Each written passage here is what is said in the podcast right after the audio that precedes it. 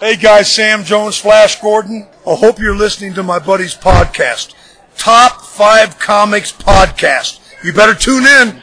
I'll be listening with you. Welcome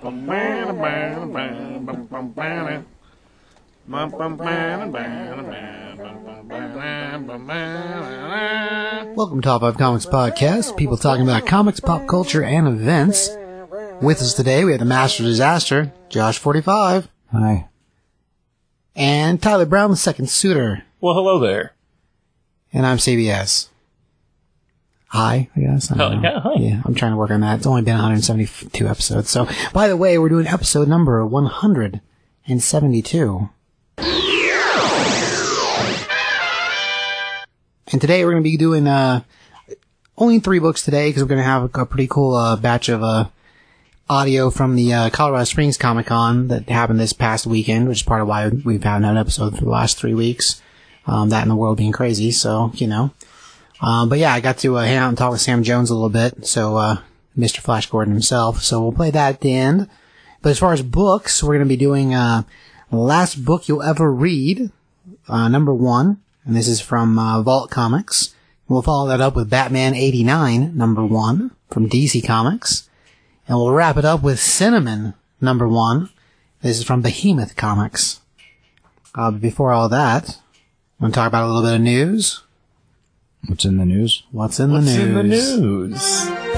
Mr. Brown, you had a couple pieces you were telling me about earlier. I do. Just a couple small pieces here. Um, I know this is not a video game podcast, but I'm going to talk about it anyways. It's alright, all pop culture, man. Insomniac, who made the very, very successful Spider-Man game, has just received rights, um, and it was announced today, I believe, at PlayStation Showcase to do a Wolverine video game. Oh, that's cool. Yeah, Yeah, that's cool. Yeah. really exciting because they did such a good job. I think it won multiple Game of the Years um, for Spider-Man. Awesome, cool, um, free roaming like Spider-Man Two. Um, just e- excellent, excellent stuff. So yeah, they'll get to uh, make a Wolverine game. That's awesome. Yeah.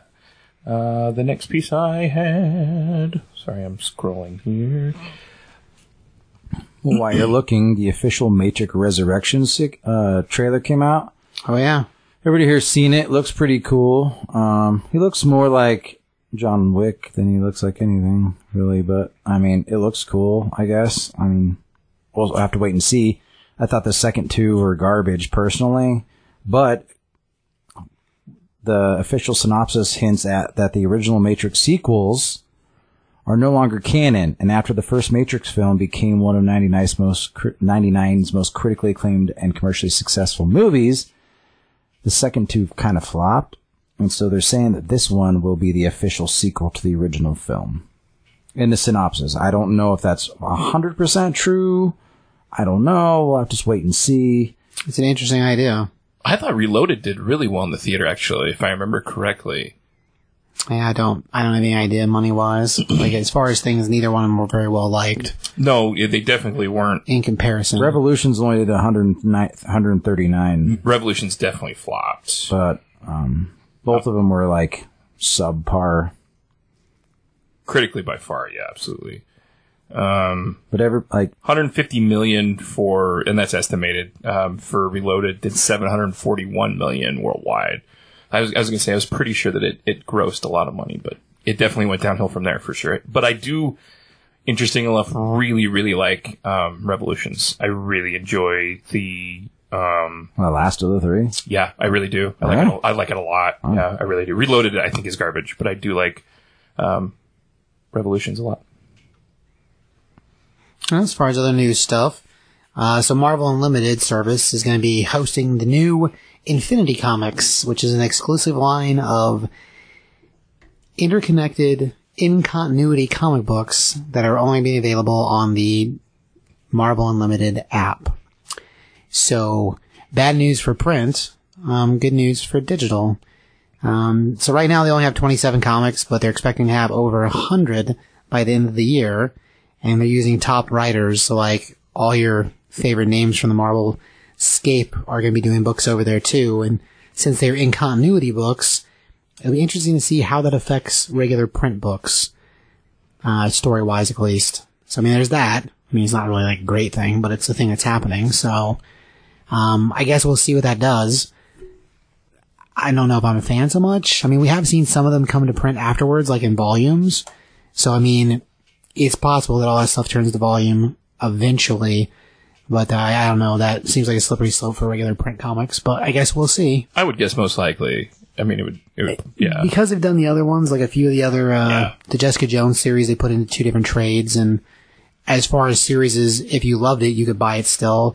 If you never read it before, well, I don't know. It's, it's kind of a, it's hard to be like, oh, here's a graphic novel. You hopefully like it. Right. So I don't know. I guess we'll see. I imagine the ones that do well will go to print. The ones that don't will just not. So, but yeah, that's a, a thing. So, you know, there you go. Uh, the first Spider-Man comic sells for record-breaking $3.6 million. This is Amazing Fantasy number 15, which featured the first ever appearance from Spider-Man, has sold for a record 3.6 million in, an, in a new auction, making it the most expensive comic book ever sold. Um, it comes up right behind Action Comics number one, um, which recently, recent, recently sold this year for 3.25 million. So Crazy. Yeah, first appearance of Spider-Man, Amazing Fantasy 15. It didn't have a grade on the article, which I thought was interesting. I think what I saw was 9.4, but Wow, I, that's incredible. It's been a minute since I looked at that. That's It's- incredible because I think the I think if I remember correctly, Nicolas Cage was rumored to have super excuse me Action Comics number one back in the day, and his was only rated at like a seven point something. It's also an older book. Like, Sure. When it comes to Sure. comes to books and what they are, it's a much older book. But from what I remember, no, actually, I found a I found a listing right now. It's a 9.6, so I was wrong. That's incredible. It's amazing. Yeah. That's so cool. 1962 book. So when it comes to books that are worth money, folks, they're books from the 60s and 50s. As opposed to 1939, Oh, 1941. the first Superman. Oh gosh. What's Action Comics one number one? Action Comics book number one. I don't know the year it came out. That's uh something I should know. I only now. I only know Detective Comics is 39. Quite a few books in the 70s. oh, it's not. There's not other books that are worth money, but like million dollar books, you're looking at the 50s and 60s. I mean, there's lots of books from the 80s that are like 200 700 dollar bills. Yeah, especially with the way the movies have gone absolutely crazy. 1938. That was close. That was close. Nice. You know, there's a company you can invest in like a, like you can buy stock basically, but you can buy like a percentage of ownership of like, let's say Action Comics number one. There's companies you can do that. I had no idea. So you'd yeah. be like, I want to be a one percent owner, and it's worth a million dollars. So you got to put in, you know, Whatever that dollar amount yeah, is. it's like you can do That's that. That's crazy. And then if it ever- then if it sells or if it goes up in price, you make money, and if it goes down in price, it goes, you know, So just like the stock market, except kind of yeah. that's really bizarre. I'm interested in that. Yeah, I don't know whether kept or what's going on with that, but uh, who I saw somebody was talking about it. I was watching a, t- a thing on TV about it. I was like, hmm, seems interesting. That's crazy. I don't know where it's held, but like- Yeah, I mean that's a good question. Who's who's keeping this thing on lock and key? So, did you guys see the the in, the animated Injustice trailer? I haven't watched it yet. I haven't saved them articles. Well, supposedly the official rating of it is going to be rated R. Sweet. So, That's cool. Have Yeah. you ever played that game, Josh?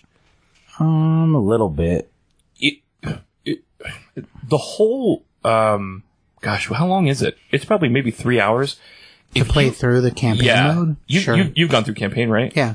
Josh, it is worth it. I think for you to go through maybe on YouTube and watch that, you would really enjoy it because they. Uh, I feel like it, it it leaks so much into the Snyder world that almost like pays it justice. I think you would really enjoy it. Yeah, I mean, I've played it a little bit. Like I fought like Roger on it Marky's house a couple Sure. of times, things like that. But The first one can probably you can probably skip, but the second one's really really good. Uh, Andrew Garfield reacts to the rumors he is in Spider-Man No Way Home. His direct quote is, "I understand why people are freaking out about the concept because I'm a fan as well. You can't help but imagine scenes and moments of, oh my gosh, how awesome, how cool would it be if they did that? It's important for me to say on the record at uh, that this is not something I'm aware I am involved in. Interesting. Right? Yeah, that's uh, interesting. you could be lying. I mean, Oh no, sure, yeah. It's a, it's a, I mean, because it's an alternate reality thing, could easily be a, yeah. I think the fan favorite is obviously Tobey Maguire. I mean, I think maybe they. You know, just from the other pieces, but there's the the fact that we're using villains from all the movies. Oh, that's true because Electro's in there. Electro, yeah. I mean, I guess Sony could still be really butthurt with Andrew and, you know, elect not to bother with that, but it seems like a weird missed opportunity if they weren't to do at least something. But again, it could be reused footage or it could be footage that was never used in the first place. I mean, as far as that goes, how many different takes were there from the two movies he's in that could easily be repurposed? And in that case, he wouldn't have any idea and he'd still be in it Hmm, that's fair. because they own that footage. They own the likeness and So, everything. Yeah, As far as the they still have to pay him concerned, probably royalties at that point after the fact. I would assume that he get a check of some type, but when we get the check, I mean, after. after the movie. Yeah. So, is a very good possibility that he's in it without even meaning to be in it. Without even knowing. so, I Interesting. mean, well, because they also the trailer, the newest trailer, everyone is saying that the monster behind in the darkness is lizard. From what I understand, he'd make the most sense, honestly. E- I, everything that I have seen has said that they think it's it's The lizard? Doctor. What's his name? Oh Oh gosh, um, Connors. Connors. Yes, Mm-hmm. Connors. And even if it was Goblin, the Goblin that looked like a Goblin would have come from those movies anyway. True. Because where we saw the deformed hand before And the bomb- supposedly and the bomb. he died. Right. Like, the Goblin Bomb is from the Maguire movies. So, Maguire's movies where it was Willem Dafoe just went nuts and put on a suit is where the pumpkin bomb's from. But if the background was something other than Lizard, and it was, say, a Goblin version of the Goblin, that would have been from the Amazing Spider-Man because we see the deformed hand of Norman before he supposedly dies. And then Harry's like, I have a disease. Right. Remember when we were friends and skipped rocks? And everyone said from the other movies? And they're like, yep. Good luck. Cause, you know, things were messy in that movie. Right. But, like, as a thing, uh, with repurposed footage, it'd be really easy that he was in it without meaning to be in it. You know what I mean? So, I guess we'll see. But being they're using pieces from both movies, it'd be weird if they didn't extend an olive branch of some type and at least cameo it up, you know? Josh is right though. I mean, he definitely could be lying. I mean, Oh, for sure. just like I mean, we talked about it before, but William Dafoe is saying I can neither confirm or deny. I mean, he Right. I didn't like Electro, but I didn't mind the Andrew Garfield ones. They weren't horrible. Right. I liked him as Spider-Man. Spider-Man. I did too. I didn't like him as Peter Parker. Well, we talked about it on Never Been Done. We talked a little bit about Yeah. um, uh, G. Darn Paul it. Giamatti. Thank you. Oh, yeah. I was like Gi- Giamatti Ribisi. Like, nope, that's the wrong guy. Paul Giamatti. Yeah. See, I liked, and I liked, I liked him as Spider-Man because he was skinnier and small, and he looks more like s- young, like Spider-Man. Mm-hmm. Because I thought Tobey Maguire beefed up too much, but I liked Tobey Maguire as Peter. Peter Parker because he was all goofy and kind of small, kind of like, Sure. you know. But the new guy kills both, so That's true. Right. Yeah. As far as pieces, yeah, he fits better than both. Tom Holland, Yeah. Tom Holland a stud. So, uh, yeah, you have something else? Yeah, I do. Um, I've got a couple. I got two more small things. Uh, so the new Webtoons and DC web comic Batman Wayne Family Adventures, um, which is another digital comic, which doesn't seem like my normal news because I'm not a fan so much. But this thing, uh, being put out by Webtoons is a digital comic. Uh, features like slice of life stuff between battles. So it's more about the home life, I guess, of the Waynes. The cast includes basically everyone, including Alfred, which tells us that it's not continuity at all. Right. But the biggest thing that people are aflutter about on the internet, which I don't really care about to be honest, is the tone of shade that Wa- Damian Wayne's skin is. Because it's more of an olive complexion like his mother, Ra's al Ghul.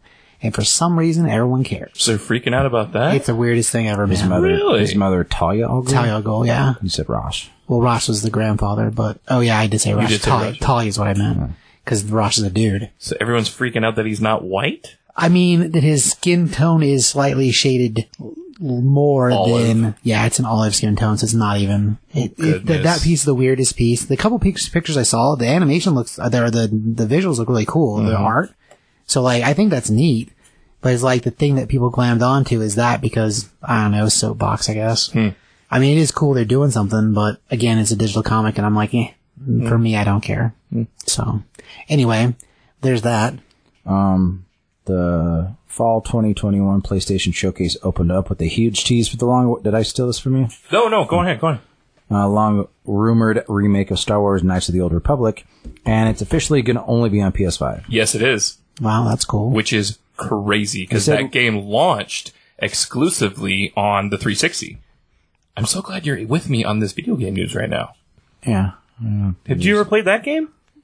I'm gonna say that one you did. You played a bunch of Star Wars. Yeah, that was a great I game. didn't. I didn't play it. You didn't play that I one. never had a PlayStation. Great Or I mean, uh, An Xbox. Xbox, I never had an Xbox. Well, I've- it I've- launched exclusively, but it wasn't only on. Eventually, Correct. it did come over to PlayStation. It did eventually, yes. yeah, I, I, yeah, I watch people play it periodically. I'm not, I, I'm not the biggest video game I know you're person. not. Like, I can play things and then I like very quickly. I'm like, eh, I wasted too much time doing this, and then I just quit. So I just can't do that. That's a long one too. It's a full-on RPG. You know, talk to everybody, so on and so forth. I mean, I don't, I don't mind like sitting down for an afternoon and with a bunch of friends playing some original Nintendo games, like and having some cocktails. But like other than that, like I'm even that when we were playing that golf game on PlayStation for a while, it was pretty fun. But like I'm more of like a, a community video game guy, like all hanging around together in the same room, messing around, like that's and talking trash. That's fun to me. But Another one you might be interested in, being the Star Wars fan that you are, watching just the story, or even a, a story recap that would take you know 15, 20 minutes. I think you'd really enjoy.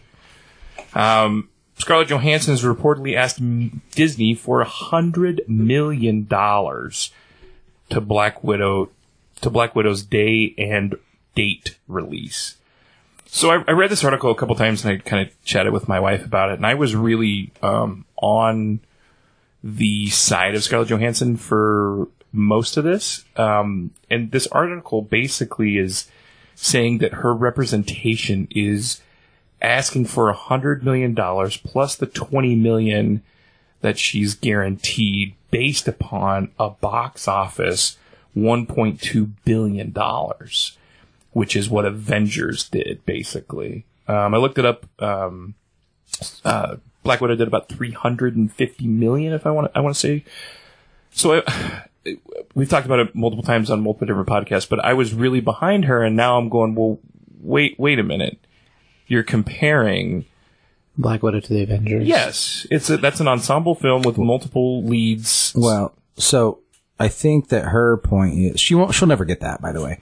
No, It'll never, no, it'll never happen. I mean, she might get like fifty million dollars, but the thing is, is the problem is, if it made three hundred, what do you three seventy five? You said I think 375, so. So if it made three hundred seventy five and it went to streaming at the same time, she's saying if it wouldn't have gone to streaming, it would have made more at the box office, and she would have made more money. in COVID times, there's no way. I'm And- taking COVID out of the Yeah, equation. regu- I'm- I'm regular saying if- equation when they originally. The reason they did that was because of COVID. Yeah. But if you take COVID out of the equation, if it would have been a regular release like it was supposed to be, it would have made a lot more money at the box office. but I, And she's saying that she, like Disney messed up by doing that and messed her around by doing that. And so what she's saying is like Avengers made this much money. We could, the Marvel universe is so popular. We could have potentially made this much money.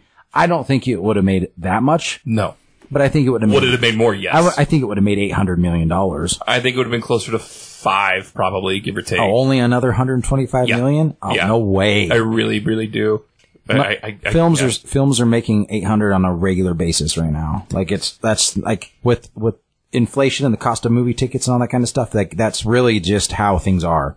Like if you take the streaming aspect out of it and COVID out of it, if normal people were just going to normal movies, people spend money. It's going to make that much money. worldwide. Yeah, it's a way different thing. Does it help at all? My last little piece of news was about dollars for Shang-Chi. This might add a little Oh, yeah, bit to do it. fire. So Shang-Chi US, as of today, being a week in, is 71.4 million. And, uh, internationally is 56.2.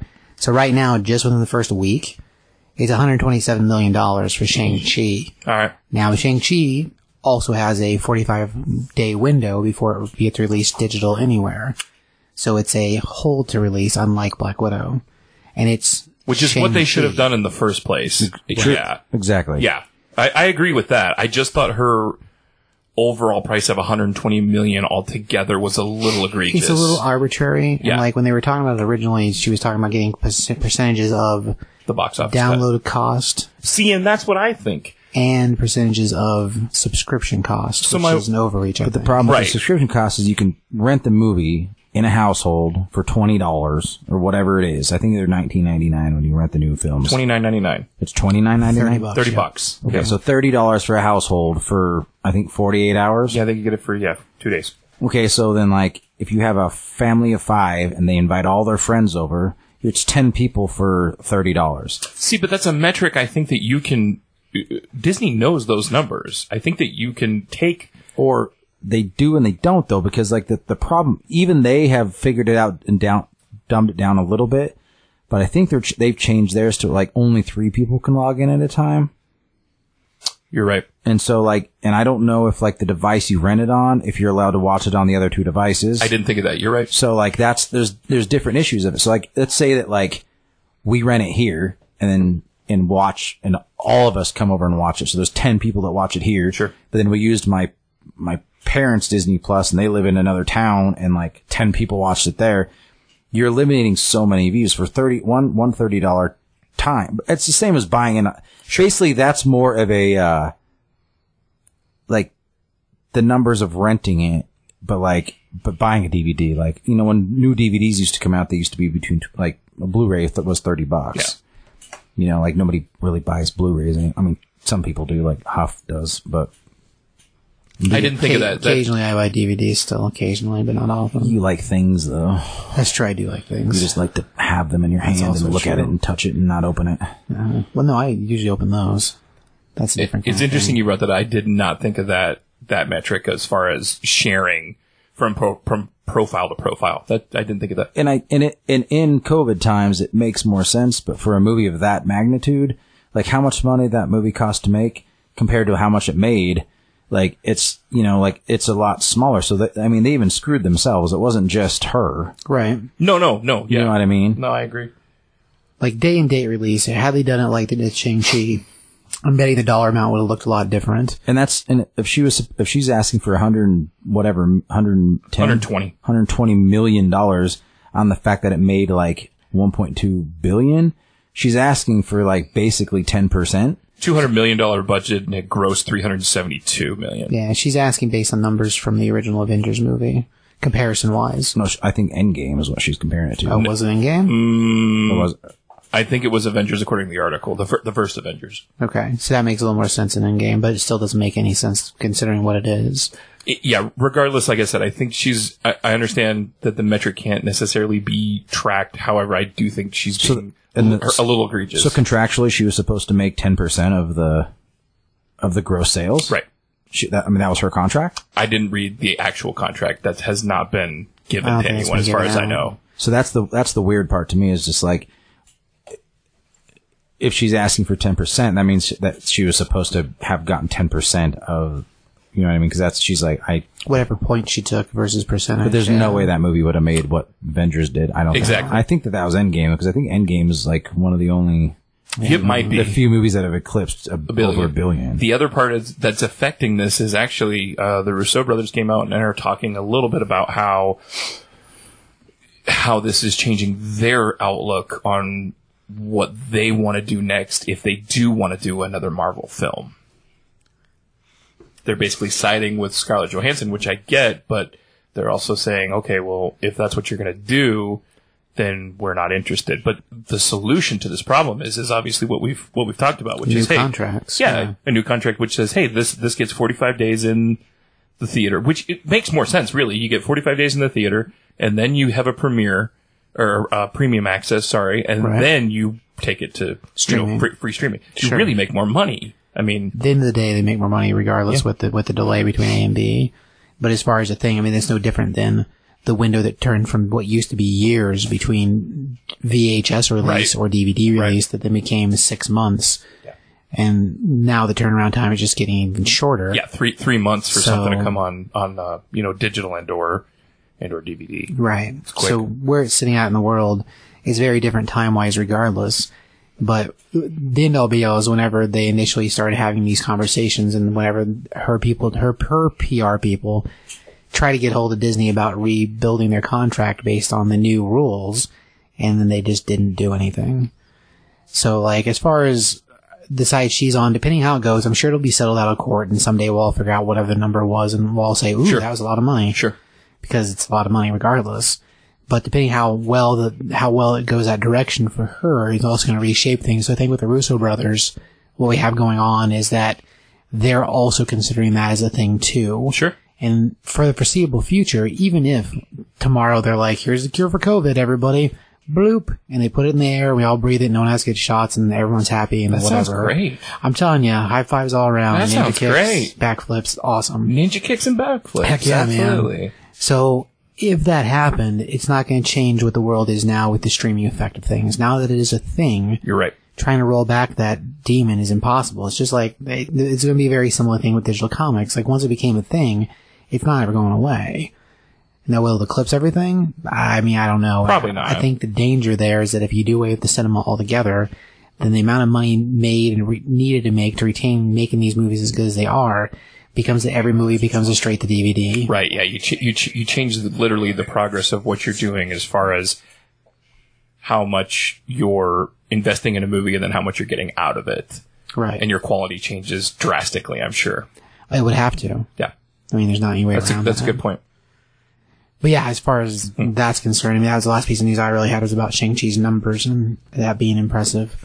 How is Shang Chi? I haven't seen it yet. It's good. Yeah. It's good. Yeah, the second half when you get to the effects and the creatures, they look just amazing. Oh my gosh. The kung fu in the first half is really strong. The second half, not quite as much, but you're dealing with fighting magical beasts, so it's not quite the same thing. So I don't want to ruin anything, hmm. but I'm in the middle. Well, where am I? I just finished Civil War last night. I'm watching Marvel Cinematic Universe in chronological order, and oh man, I tell my wife every night, I'm like, as a DC fanboy, I'm so jealous because it's it's so good. Like it's, I knew it was good, but it'd Right. been so long since I you know sat down and see quite a few of these films. Ten Rings shows up in Iron Man 1. that's right. Yeah. Does it? Do those correlate together? As far as, I mean, it's the same thing, yes. Um, the It's the same association. same association. Okay. Now, was that what they originally intended? I'm going to say no. No, I don't think so either. But as far as the thing where we were at in Shang-Chi, it all comes from that same batch of stuff. And do they tie it up nicely in a bow without ruining does. anything? Good. I mean, for the movie, for the cinematic world, yes, uh, they do. They Cool. correlate the pieces with both, all, all three of the Iron Man movies, actually, Mm-hmm. and uh, wrap it up in a nice little package, and we move forward. Um, is it comic book right? No, but That's okay. whatever. At this point, they're their own universe, regardless. So elements come from the comics and are merged how they need to be for the movies. Speaking of comic book movies and, or excuse me, speaking of comics versus movies, Josh and I had an interesting conversation that. I rewatched, um, Guardians of the Galaxy Volume 2. Sure. And Josh, uh, a couple weeks ago, was talking about how in What If, they talk about, uh, Ego being a celestial. Right. and he calls himself a celestial in Guardians of the Galaxy Volume 2, and I didn't know that. I guess I didn't really remember it. Me neither. I had no clue. He's like, I'm what you call a celestial, blah, blah, blah. My name is Ego, so on and so forth. And I was like, I text Josh immediately. I was like, dude, he's, he's been a celestial that long and we didn't pick up on it. Know, didn't even iron it out into the thing. Yeah, I don't remember it Yeah. happening in there, but if it did, it did. It did. And not only that, that means Peter Quill is a celestial or half. well, was once. Oh, his- that's right. Once his once right. The Once the light goes out. happens. There's no Once more. the light goes out, yeah. He's just a dude now. It's over. You're right. So anyways, I just thought that was really cool that Jo- Josh was really onto something, and then I watched it. I was like, "Holy cow, that came back around like that!" And it was totally a thing. right. Yeah, I mean, that definitely seems to be where they're heading with things. Like even with there's a piece. So Shang Chi, for those listening, has two in credit catches, and uh, one of those I think has a piece that might connect to that. Maybe, maybe. I'm excited. I want to see it. It was definitely it was definitely good. Like it's it it, it is good. Like in Awkwafina, occasionally she annoys me, but in this movie she's really great. So I think she's pretty funny. comedy wise, she usually does pretty good. Like I like her in Ocean's Thirteen a lot. She was good in that. Yeah. I like her in Future Man a lot. I, but then after that, I, I mean, a few of the other parts I'm just like I don't care for. Sure. But in this, she does really really good. Like just her comedy bits are good because she's funny. But yeah, there's plenty of other things where I'm like, oh my gosh, come on, lady. But this, she did great. So Gotcha. Fantastic. uh, any other news over there, 45? Nope. Mr. Br- Mr. Brown? I'm all out, sir. All right.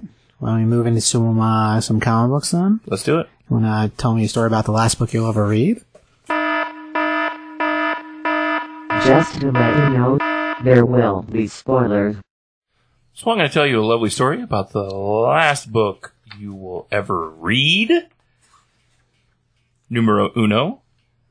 Um, this is Vault Comics, and the writer is Cullen Bunn, and artist is Leila Leiz, L-E-I-Z.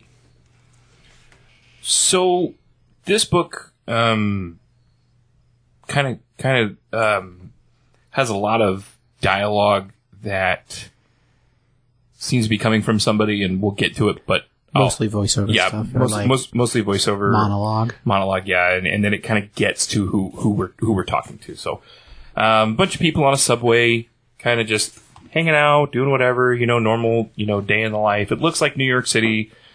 A lot of people um, in a subway reading things, and it says civilization is a lie, well crafted, complex, nearly perfect. Uh, we've been conditioned to behave, um, to to be courteous, mannerly, and polite in a society in a society that is individual in its sort of way. Um, again, just people just kind of hanging out um, on a subway, and they, we focus on a particular gentleman with glasses, um, and he seems to be getting off the subway, kind of going about his day. Again, the voiceover uh, monologue um, talks about sometimes the glimpses through the slip, uh, sometimes little glimpses slip through pinhole fu- uh, fissures when we cast off with rest- restraints. Uh, we were remembered when we have eyes in the front of our head and when we hunt. From there, he moves into New York City, and I, I, I, I expect it's New York, but it's a very, very big city. Um, This is the old man from the train we're following. right, the old, right the old man from the train. He's got glasses and a nice blue suit. Um, he's then mugged, um, and somebody grabs a hold of him and says, "What do you want? Please, please, please. Uh, I don't, I don't have much. Take it all." This is the guy talking to the the gentleman who's mugging him. He says, "This isn't a robbery; it's a culling." And again, the voiceover is talking about how the truth really excites us predator or prey. And we just see this uh, blood curdling scream happening from this alleyway, and no one moves. And from there, we see the man in blue, the older man, and he is covered in blood. Um, the two people who were mugging him at the time are now laying on the floor, or excuse me, laying on the concrete, just covered in blood, and are obviously um, Like, longer part of their insides are on the outside yes, there's definitely a lot of gore. Um, he then begins to vomit and is throwing up blood. And he steps up, brushes himself off, and moves back on into. The rest of society? the mob, the mob of people. Um, the voiceover says, uh, "We pray right up until the moment we hunt." Excuse me, we're prey. From there, we move into a reading and signing by Olivia Cade, the author of Seder. Uh, she's in a in a in a uh, what seems to be a bookstore, and yeah, like she's a Barnes and Noble or yeah, something. yeah, sure. Yeah. She's reading this book to these people, and it's obviously her book. She's talking about how society is a is a security blanket, and it's warm and comforting. And eventually, there's a thread, and you pull on that thread, and you can't stop pulling on it because it's so satisfying. And essentially, the satisfaction comes from us becoming more primal, if you will.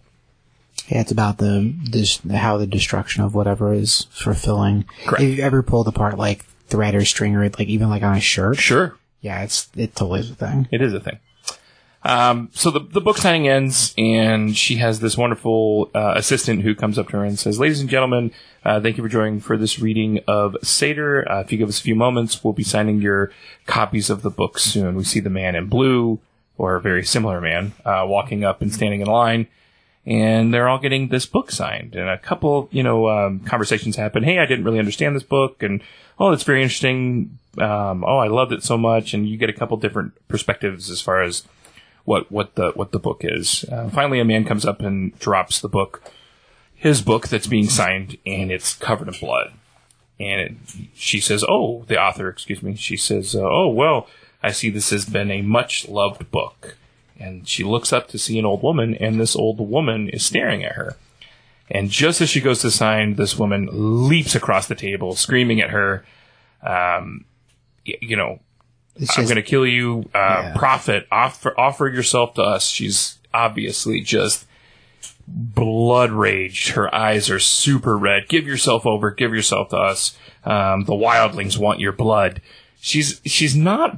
She seems like she's going for the throat, but she's definitely she's definitely um, there's a lot of ripping and tearing and like, Yeah. biting motions that are happening. Exactly. Like, her voice, the way it's written, isn't It is crazy red yes like yes hard lettering. Like, Red font. yeah, it's it's wa- compared to everything else, it's wild. Um, Olivia, the uh, the author, again, she's you know, fighting her off, and security comes and pulls her off.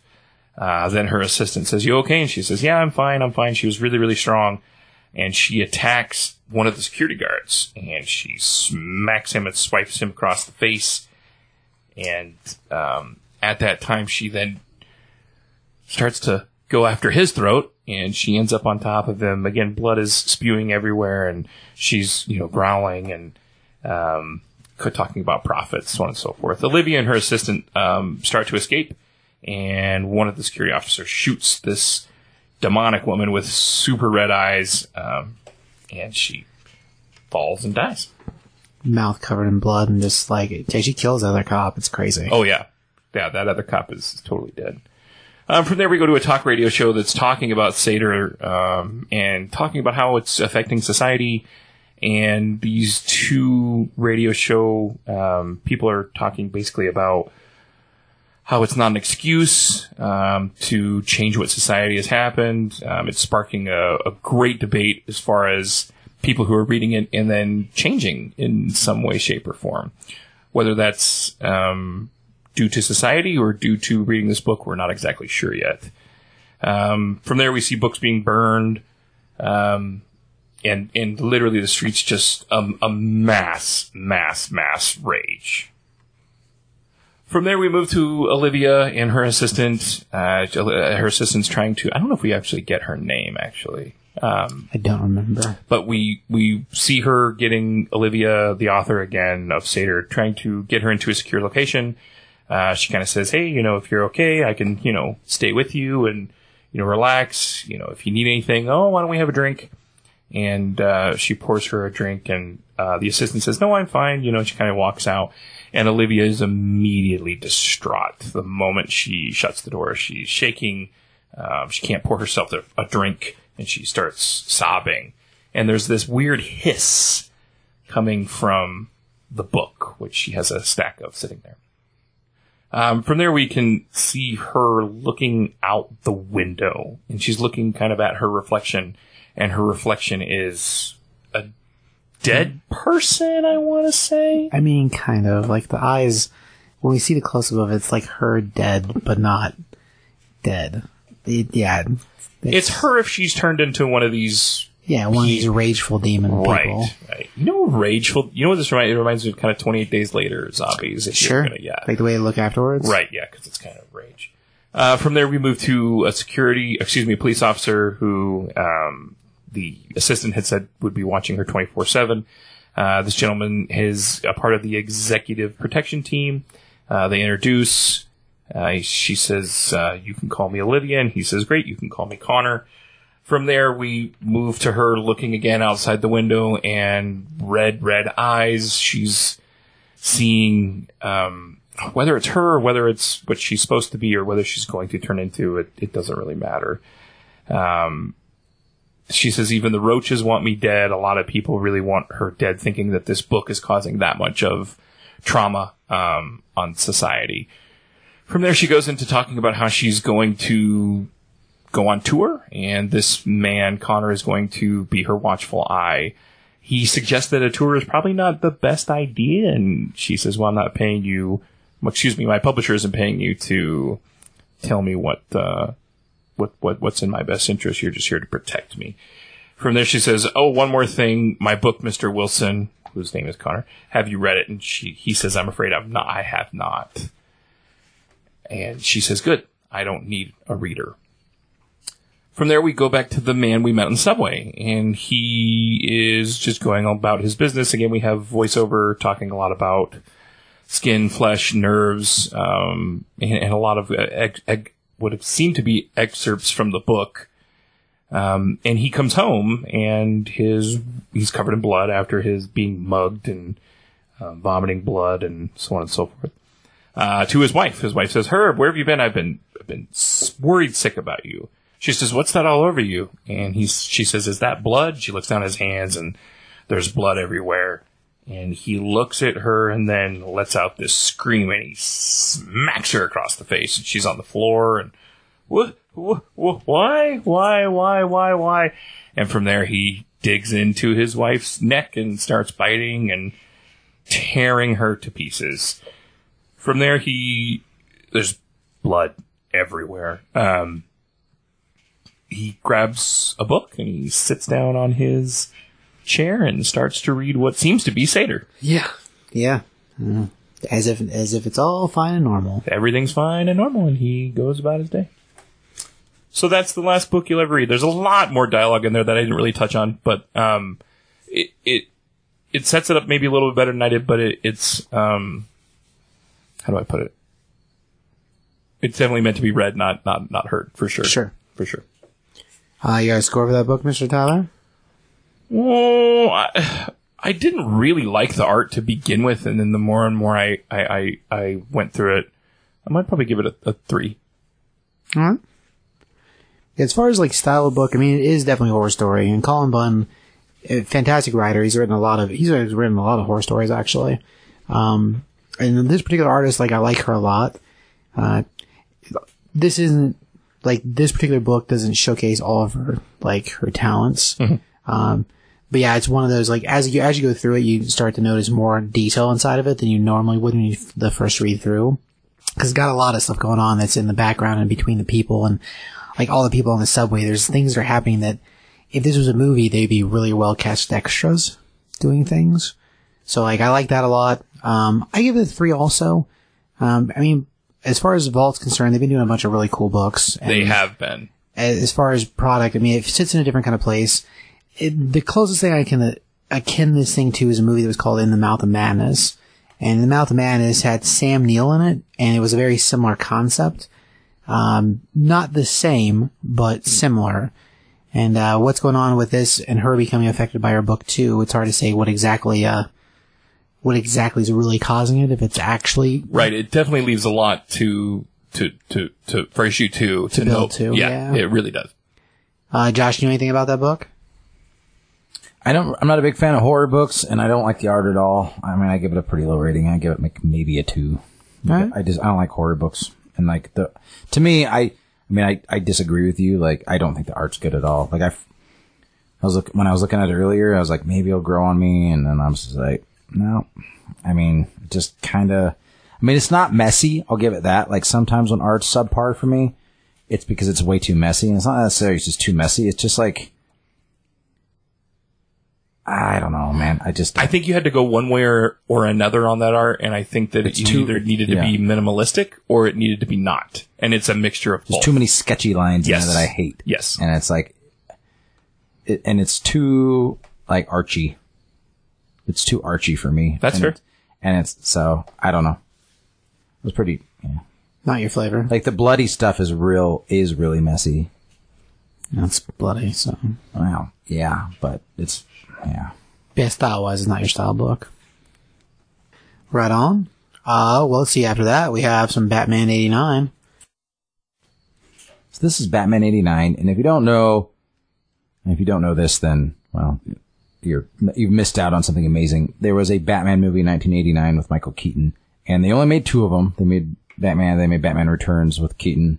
And that story, that universe, um, ends with those two Ends with those two movies. with those two yes. movies. Like they do, they did make some other Batman movies back then, but they don't continue with this universe. And in this universe, um, Harvey Dent was played by Lando Calrissian and Billy Dee uh, Billy Dee Yep. Colt 45, and um, he had yet to turn into Two Face. Um, we this book is a continuation of that.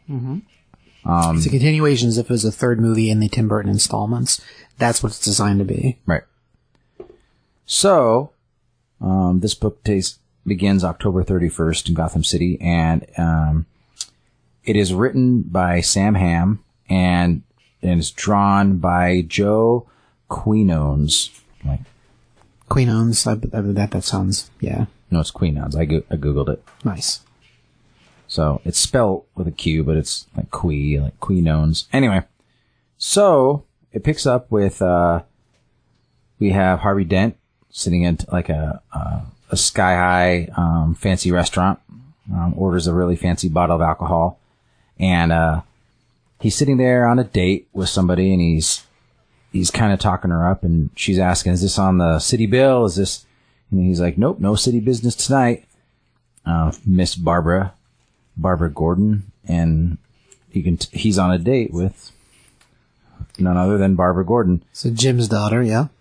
And they're sitting there, and outside she sees something like fly by the window, and she's like, "Oh, Harvey, my God, I just saw something outside the window moving." And she's like, "But Barbara, we're 59 stories up."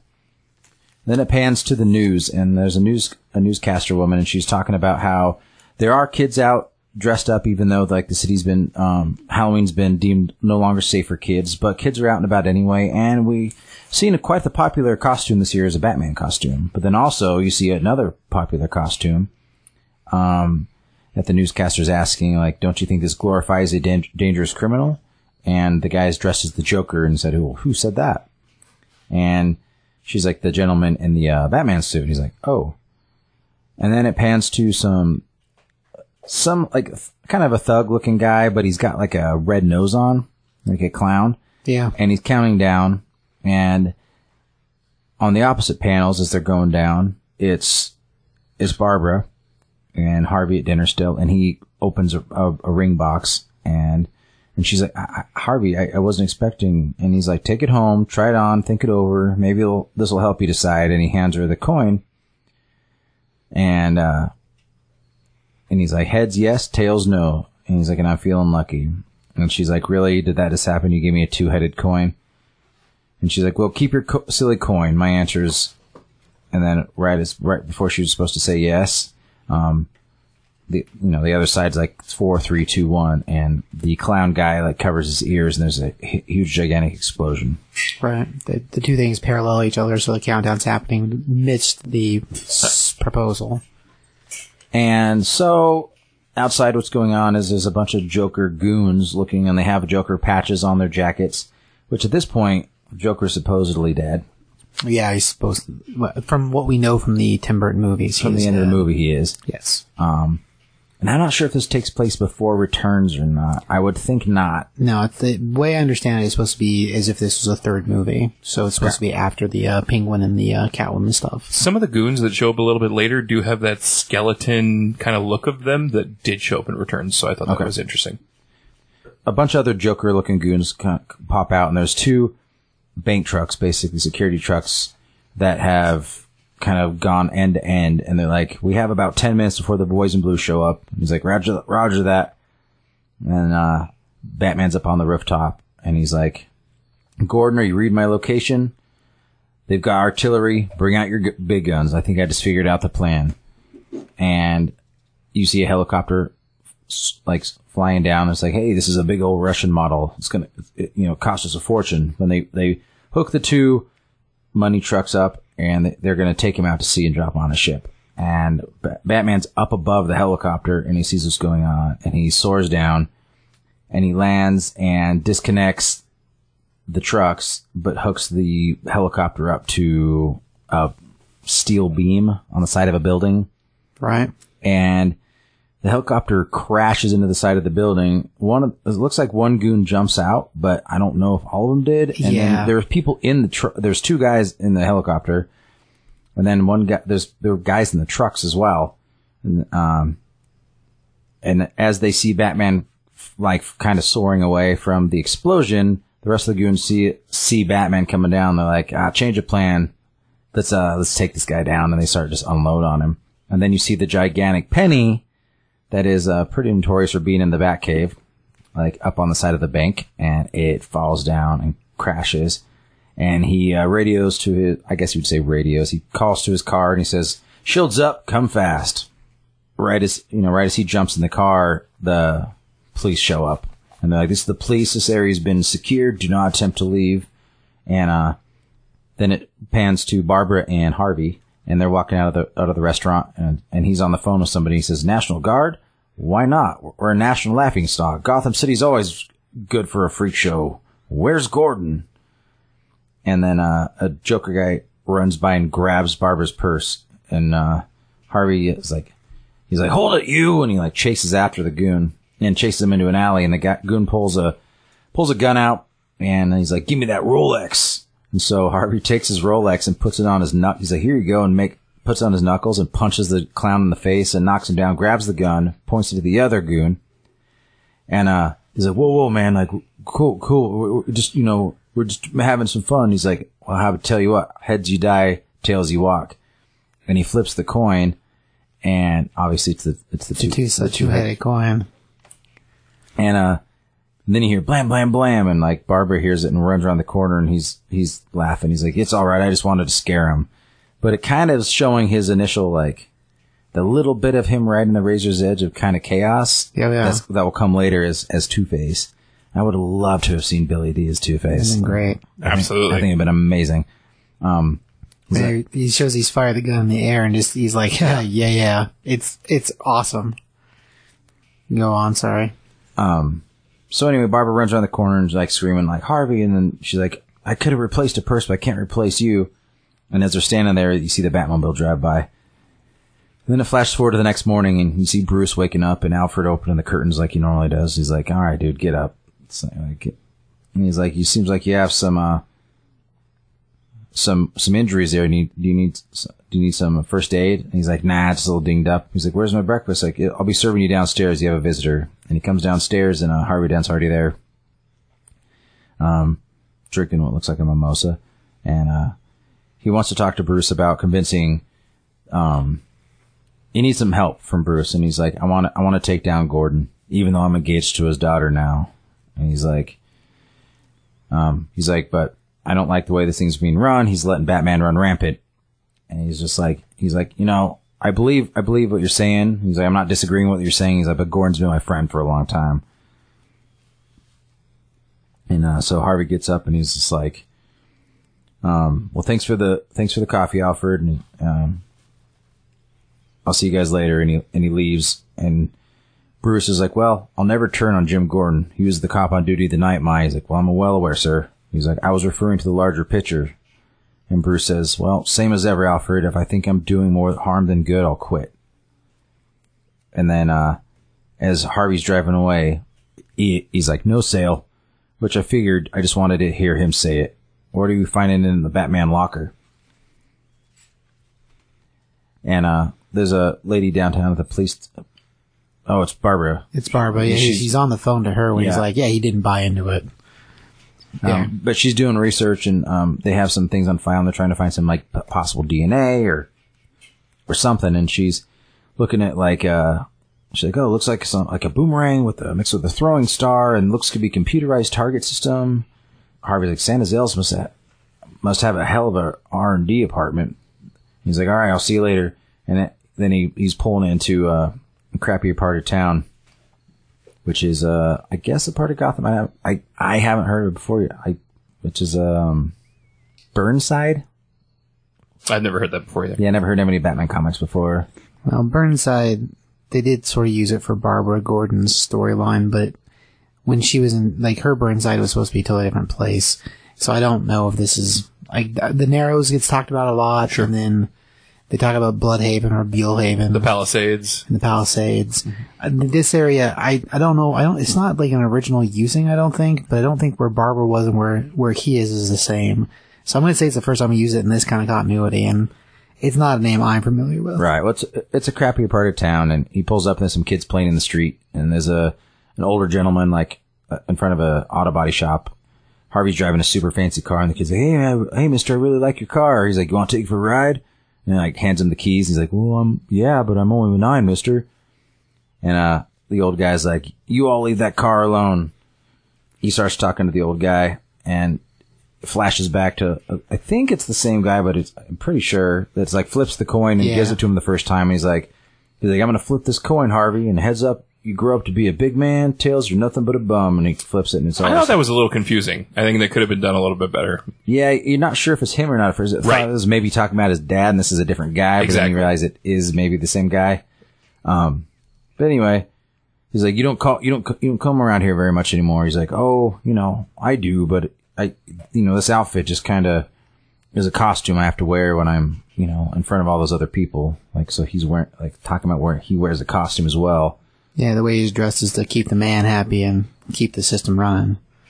it's yeah, a very duality thing. But yeah, it's it, what I understand. It's supposed to be one of the men that raised him when he was a kid. But the way they're drawn isn't isn't enough alike. I don't think. So then later that night, um, it's Harvey at like City Hall, I guess, and uh, he's like, every place I look, I see young people, children wearing the colors of this lawless maverick. We tell our children obey the law, respect the law, and yet our commissioner of police embraces this vigilante and this one judge and jury who hides behind a mask, accountable to no one. Respect the law, we say, as we enlist a criminal to fight crime. That is why I'm asking Gotham City Council for a vote of no confidence in Ja- Commissioner James Gordon. And then Bruce is sitting there watching like the TV. He's like, wow, that Harvey worked fast. He's like, I think he must help, uh, it looks like Harvey's doing the speech, but then right here, it's like one thing I'll say for Harvey, he works fast. I think he must have helped write the speech. But it's like he's the one giving the speech. Well, most political figures don't write their own. True, material. yeah, he, he did have a speechwriter. Oh, I see what you're saying. It just kind of seems like a pointless piece of dialogue. It's a little weird. Agreed. And then he's like, uh, sir, you may want to have a look at this. And it's, uh, the bat signal, but there's a slash through it. And it's, uh, is it Bullock and Harvey are up on the rooftop talking about, he's like, he's not coming. You know, he's not stupid. And he's like, well, I know.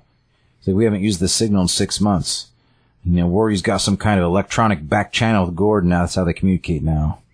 And as, as they're having a conversation about like, you know, they have to replace the glass ever so often because some cop comes up with, beats it with a sledgehammer, which I think is weird. Like that. Well, the cops, half of them hate him, and like the only one that really likes him is Gordon. So this is still a lawless Gotham where, I mean, they come, and they smash the, the, the light because they hate him stopping them.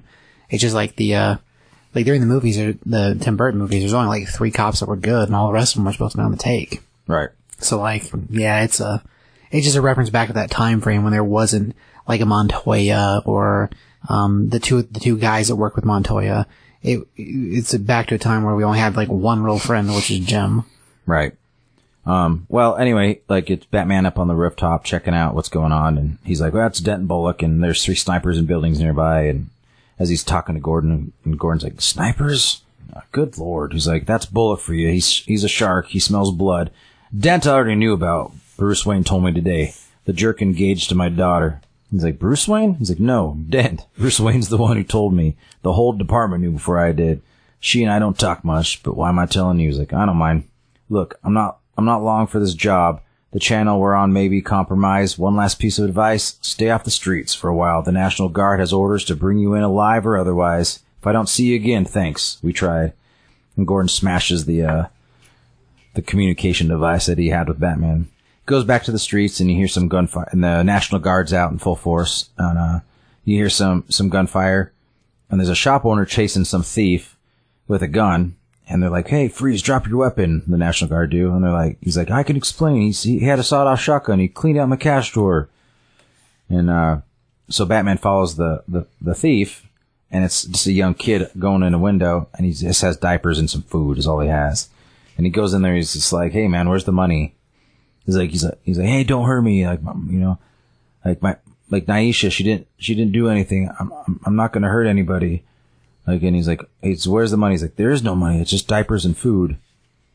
And then, uh, as he's talking, he's all of a sudden like some like a green clad person with like a yellow cape, which I would assume could eventually be a Robin character that we're leading up to. That's the case, but like does some sort of like karate kick to Batman's face and knocks him off the, catches him by surprise and kind of knocks him off the side and he is able to shoot his grappling gun up and like hang there for a second and uh, the green clad vigilante hands the the kid some like eight bucks. He's like, "Here's eight bucks. It's all I got." And as Batman's hanging there, the National Guard like hear the commotion run around the corner. Batman just hanging there, and they're like, "Well, that's him, all right. If he moves a muscle, let him have it." So, um, kind of a cool idea. Like, I hope they, you know, I'm, I'm I'll, I'll read it again. I'll be curious to where it goes. Like, I like the I, I like the the premise. Um, I think the art's pretty weak in it, me personally. Um, the story could, like the, the dialogue, the writing could be a little bit better.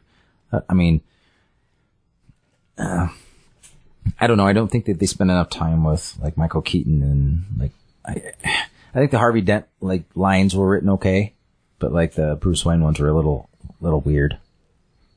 So, I don't know. I give like overall, I don't know. What do you guys think before I give my vote?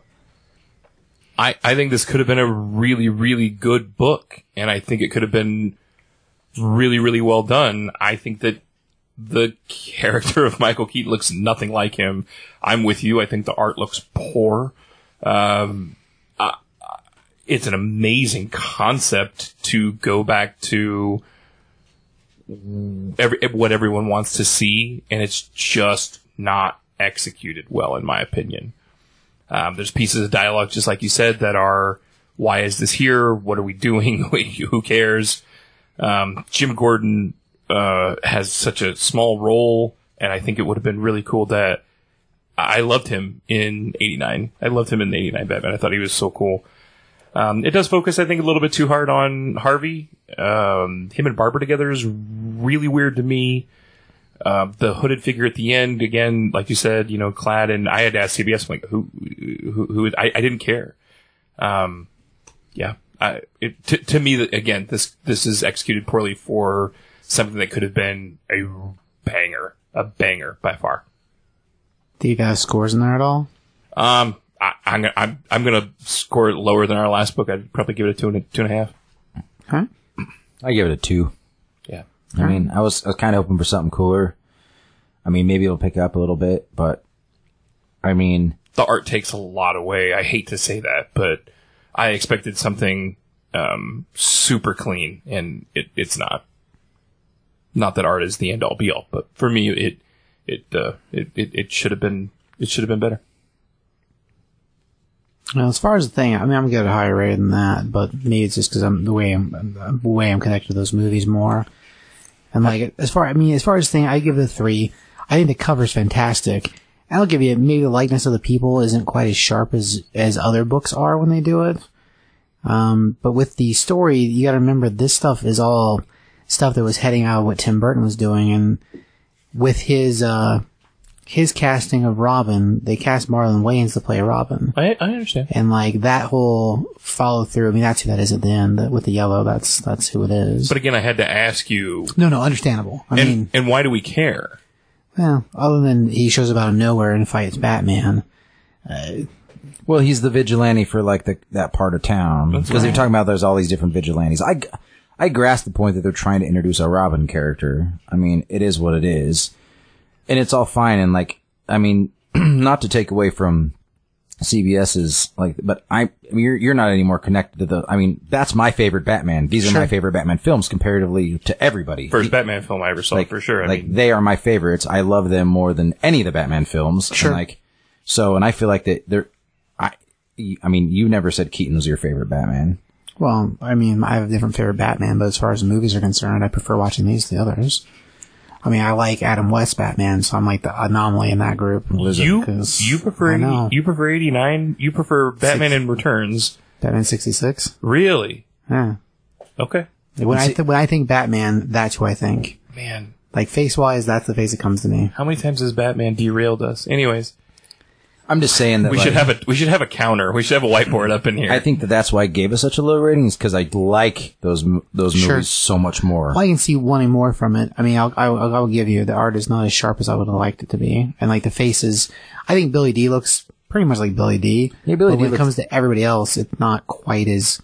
Like Gordon looks like pretty severely overweight to me. yes, Like it does not look well. Gordon what? Mm, yeah, Gordon was. I mean, in in eighty nine Batman for sure. Uh, I mean, he you went- was. yeah.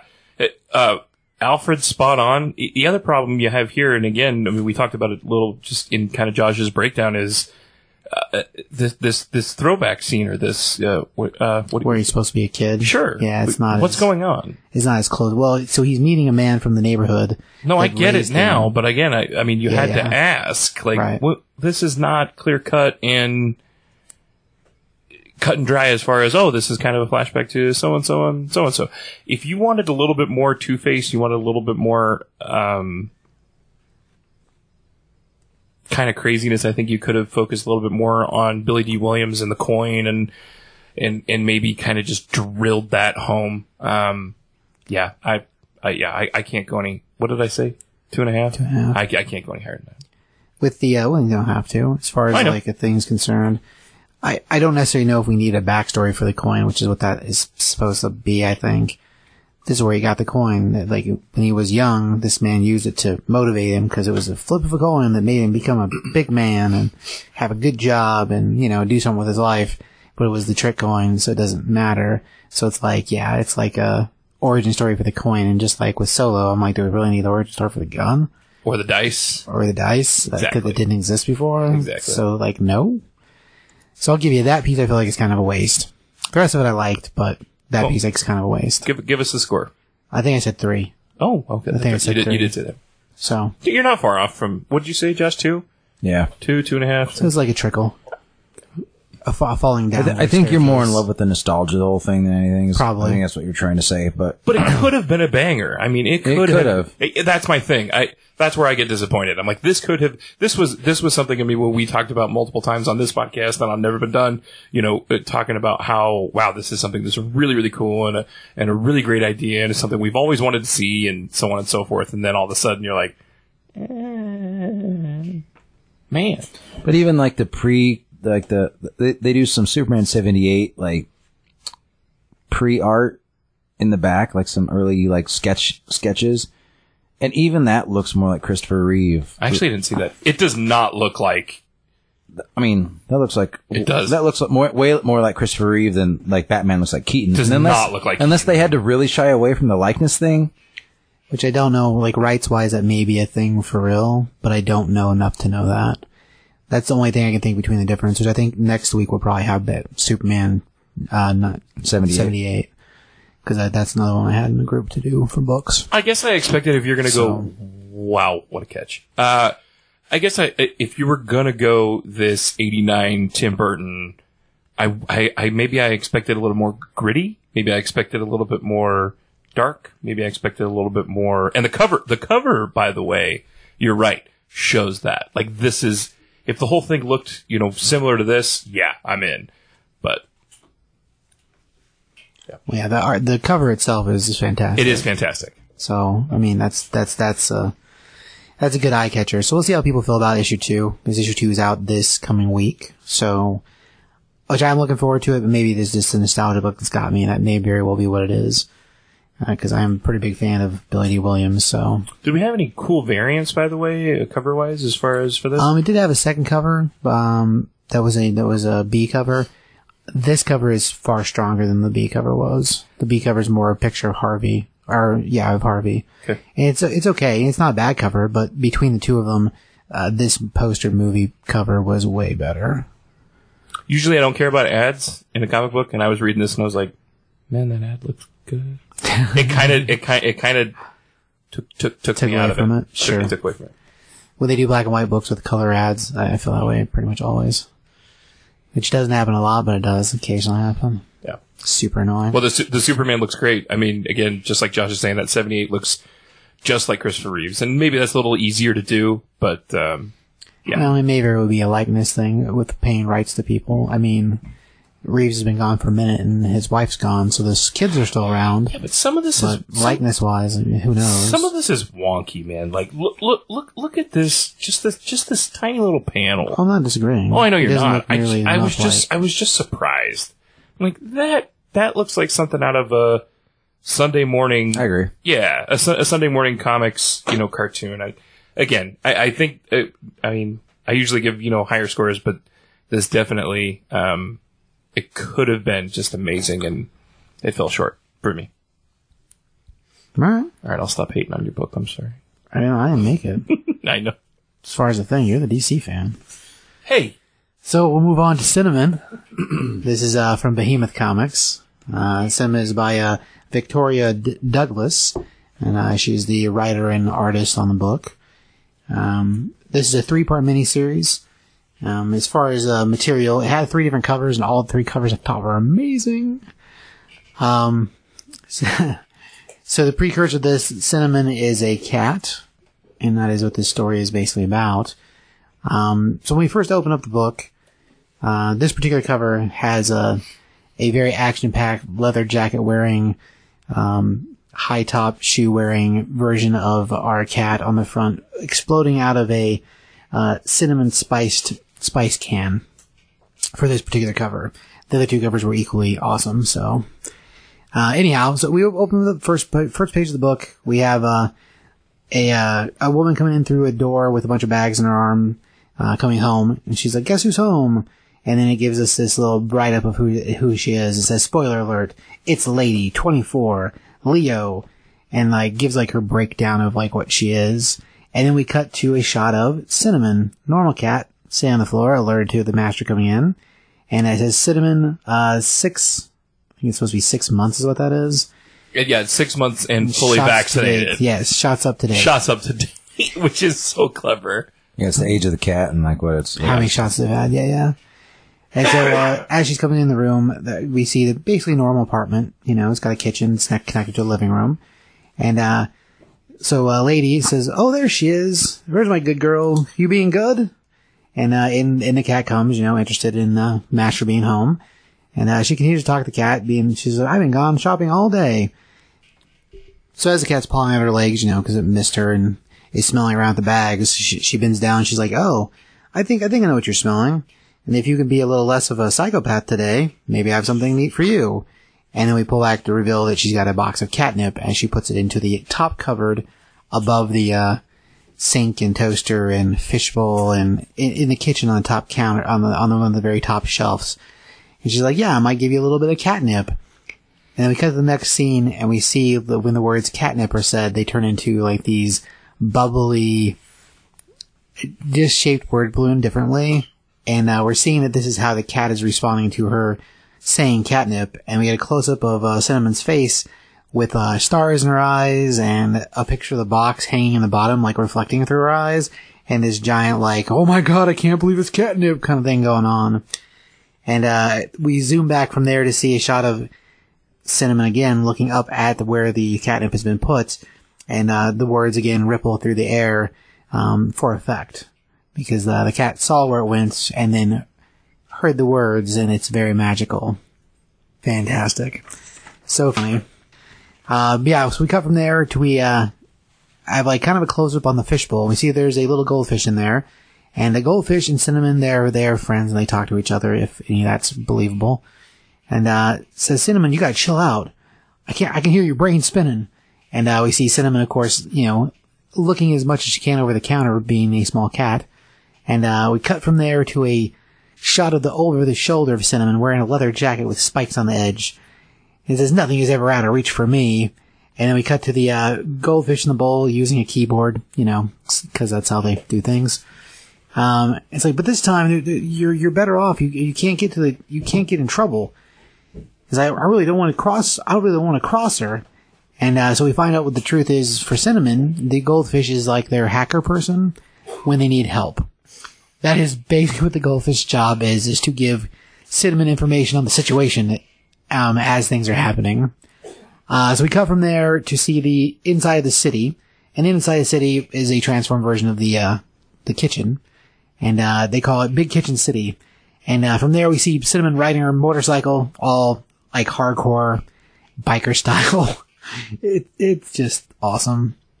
Uh, action lines everywhere as they, as they rides up. I gotta get set. I gotta dig in.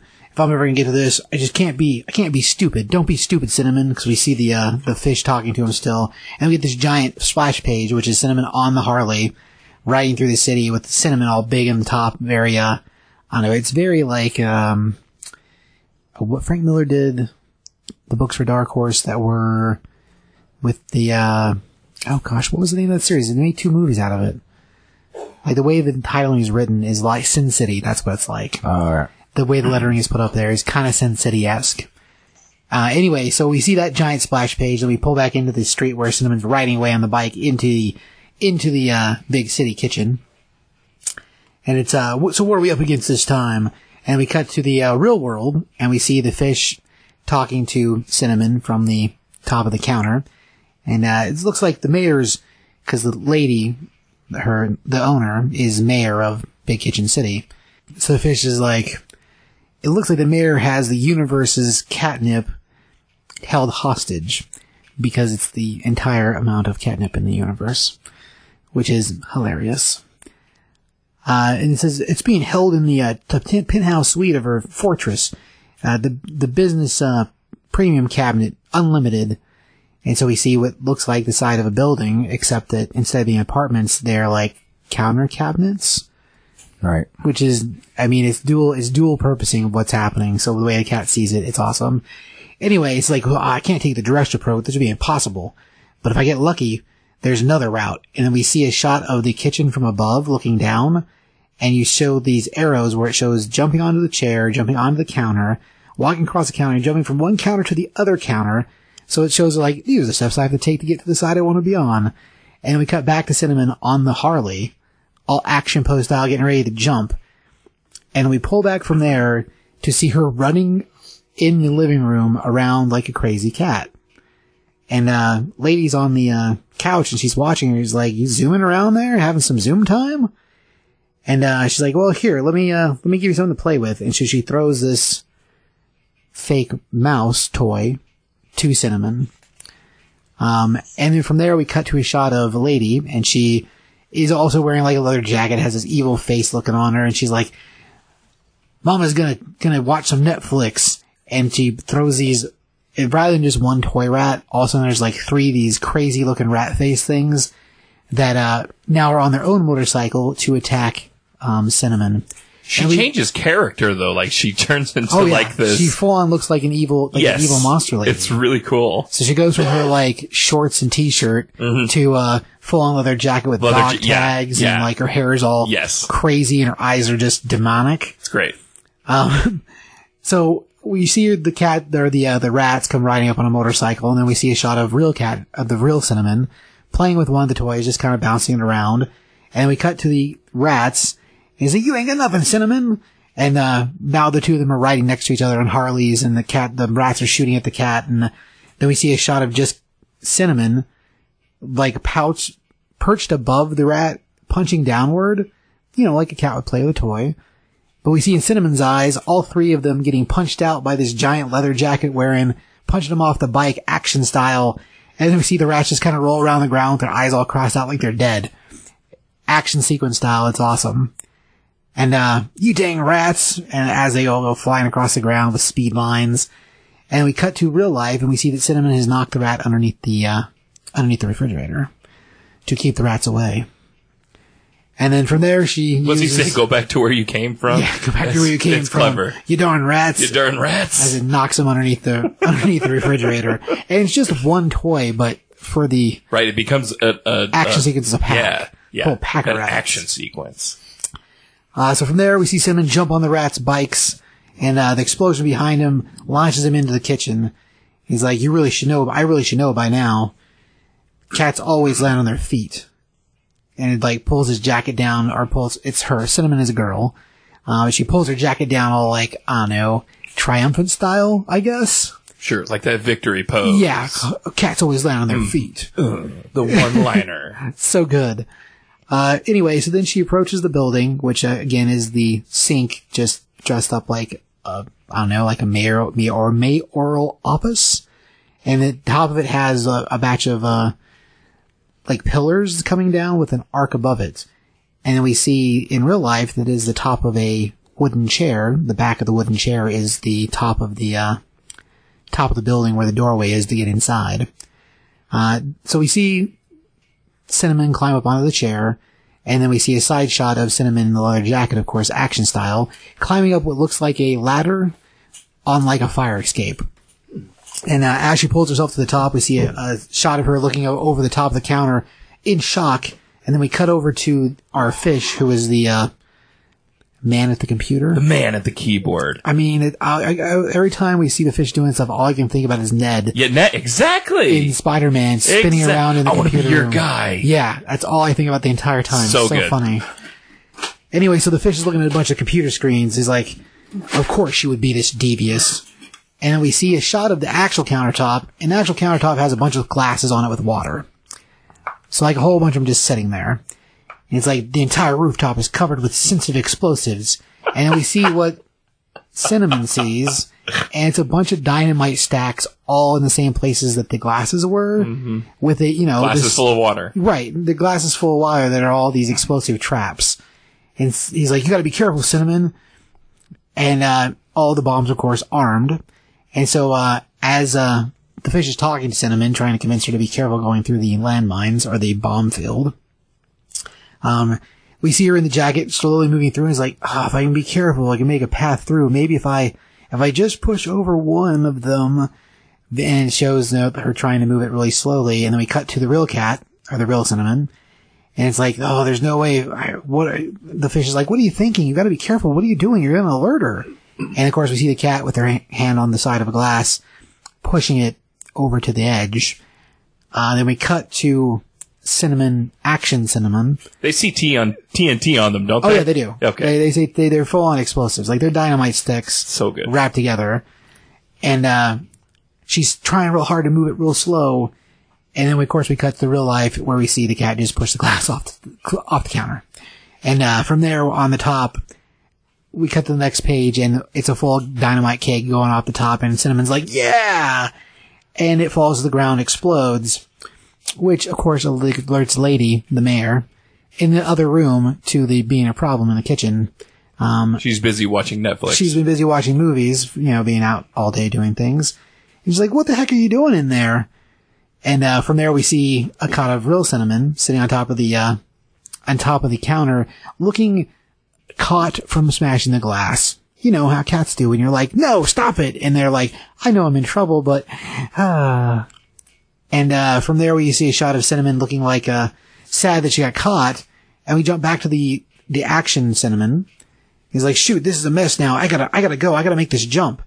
And we see action Cinnamon attempt to jump from one counter to the other counter. And while that is going on, all of a sudden out of the ground, a giant mech arm shoots up and gets a hold of Cinnamon. And we cut to real world where we see Lady has now looped Cinnamon underneath her arm and she's like, nope, nope, here we go. Up you go. And she picks her up and takes her out of the, uh, out of the kitchen. And we see the reverse of that. What Cinnamon sees is, of course, a giant mech suit.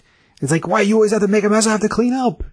And, uh, inside the mech is, of course, the mayor or lady driving the mech. And, uh, in real life, we see Cinnamon hiss because she's been picked up. And, uh, the mech suit's like, how rude. And carrie carries Cinnamon in by her neck with being a giant mech suit. So by the jacket. nape. That's what they call it. Nape, by the nape. The nape of the neck. And it's like, this time you're going, you're going to, you're going to miss out a little bit. And she takes her in there. And so, of course, the cat starts fighting her. And so in real life, we see that Cinnamon, of course, is freaking out, like spazzing to get away.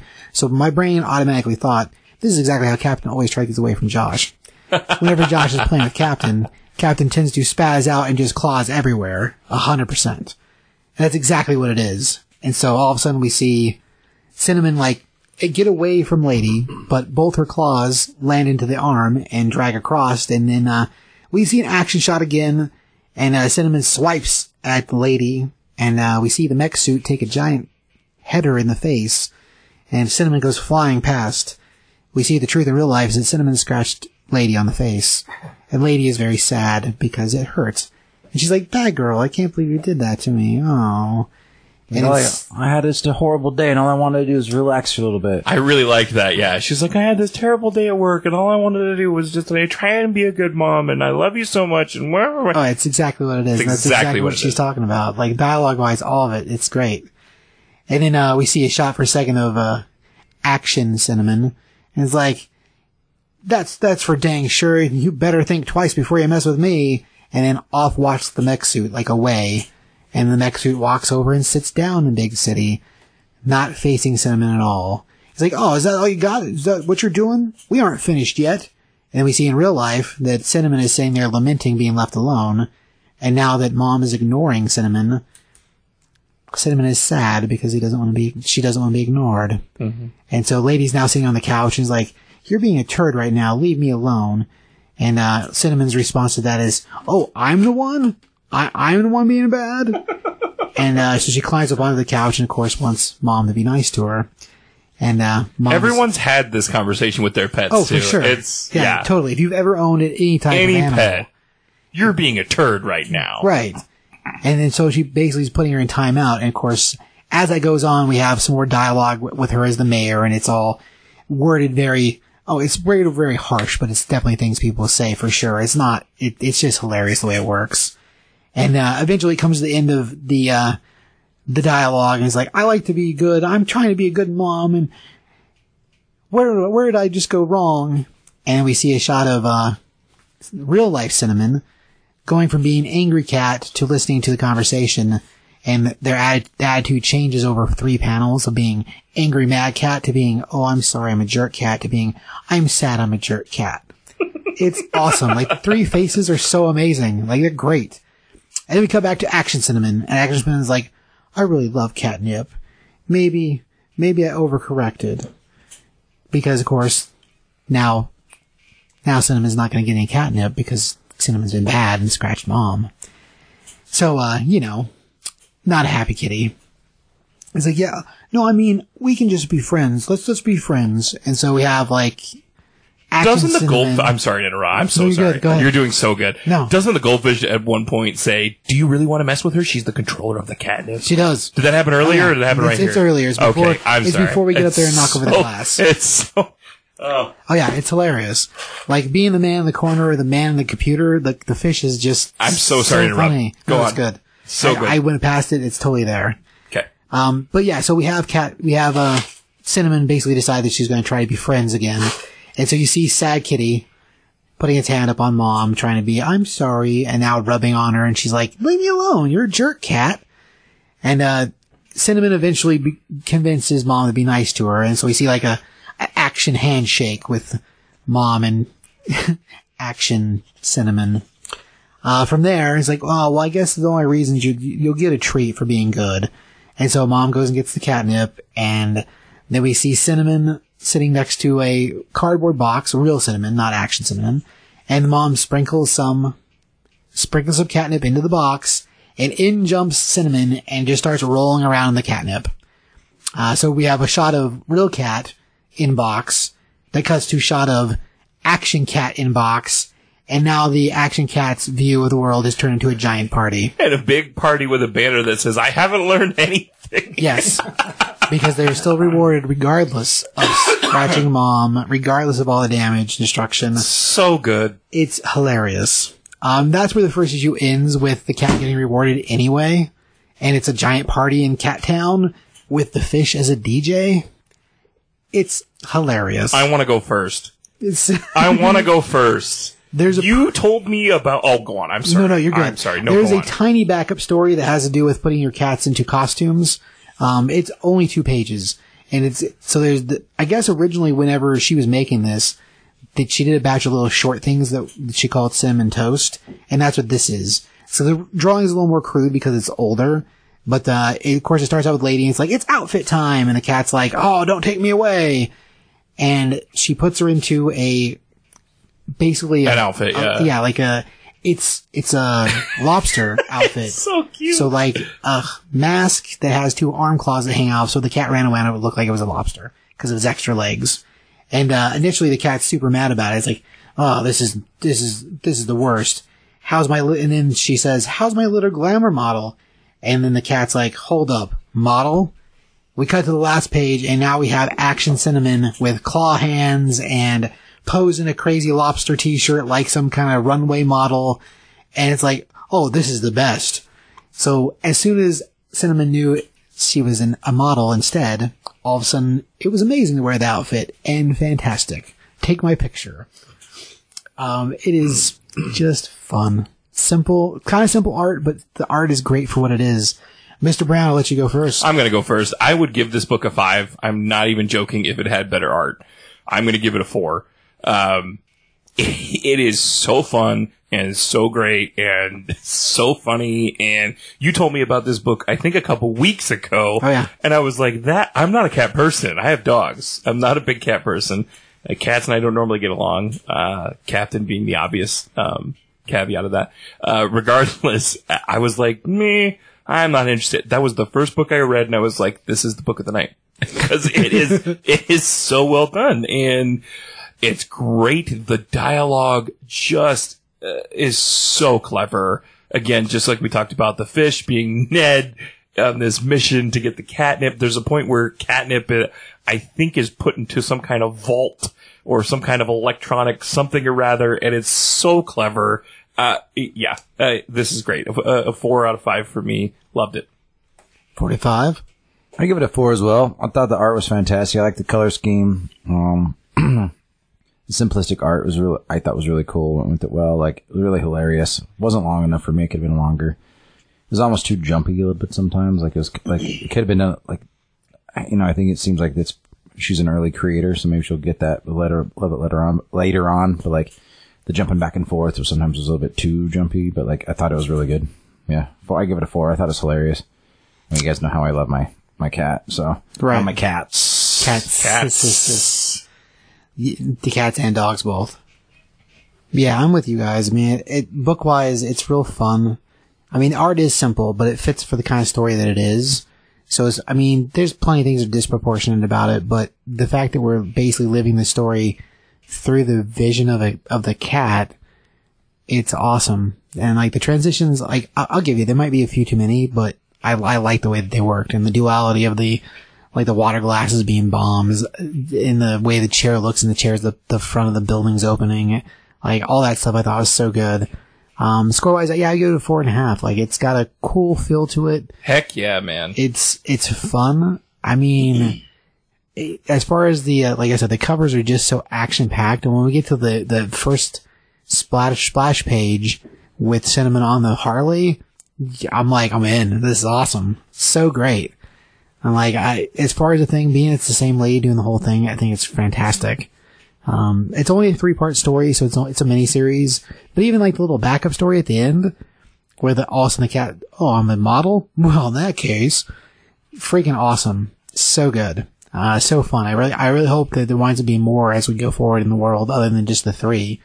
Um, but yeah, it's real cool. There's a little, little tiny write up in the back talking about the real cinnamon and about her, her life with the cat. And like, it's, it's really pretty cool.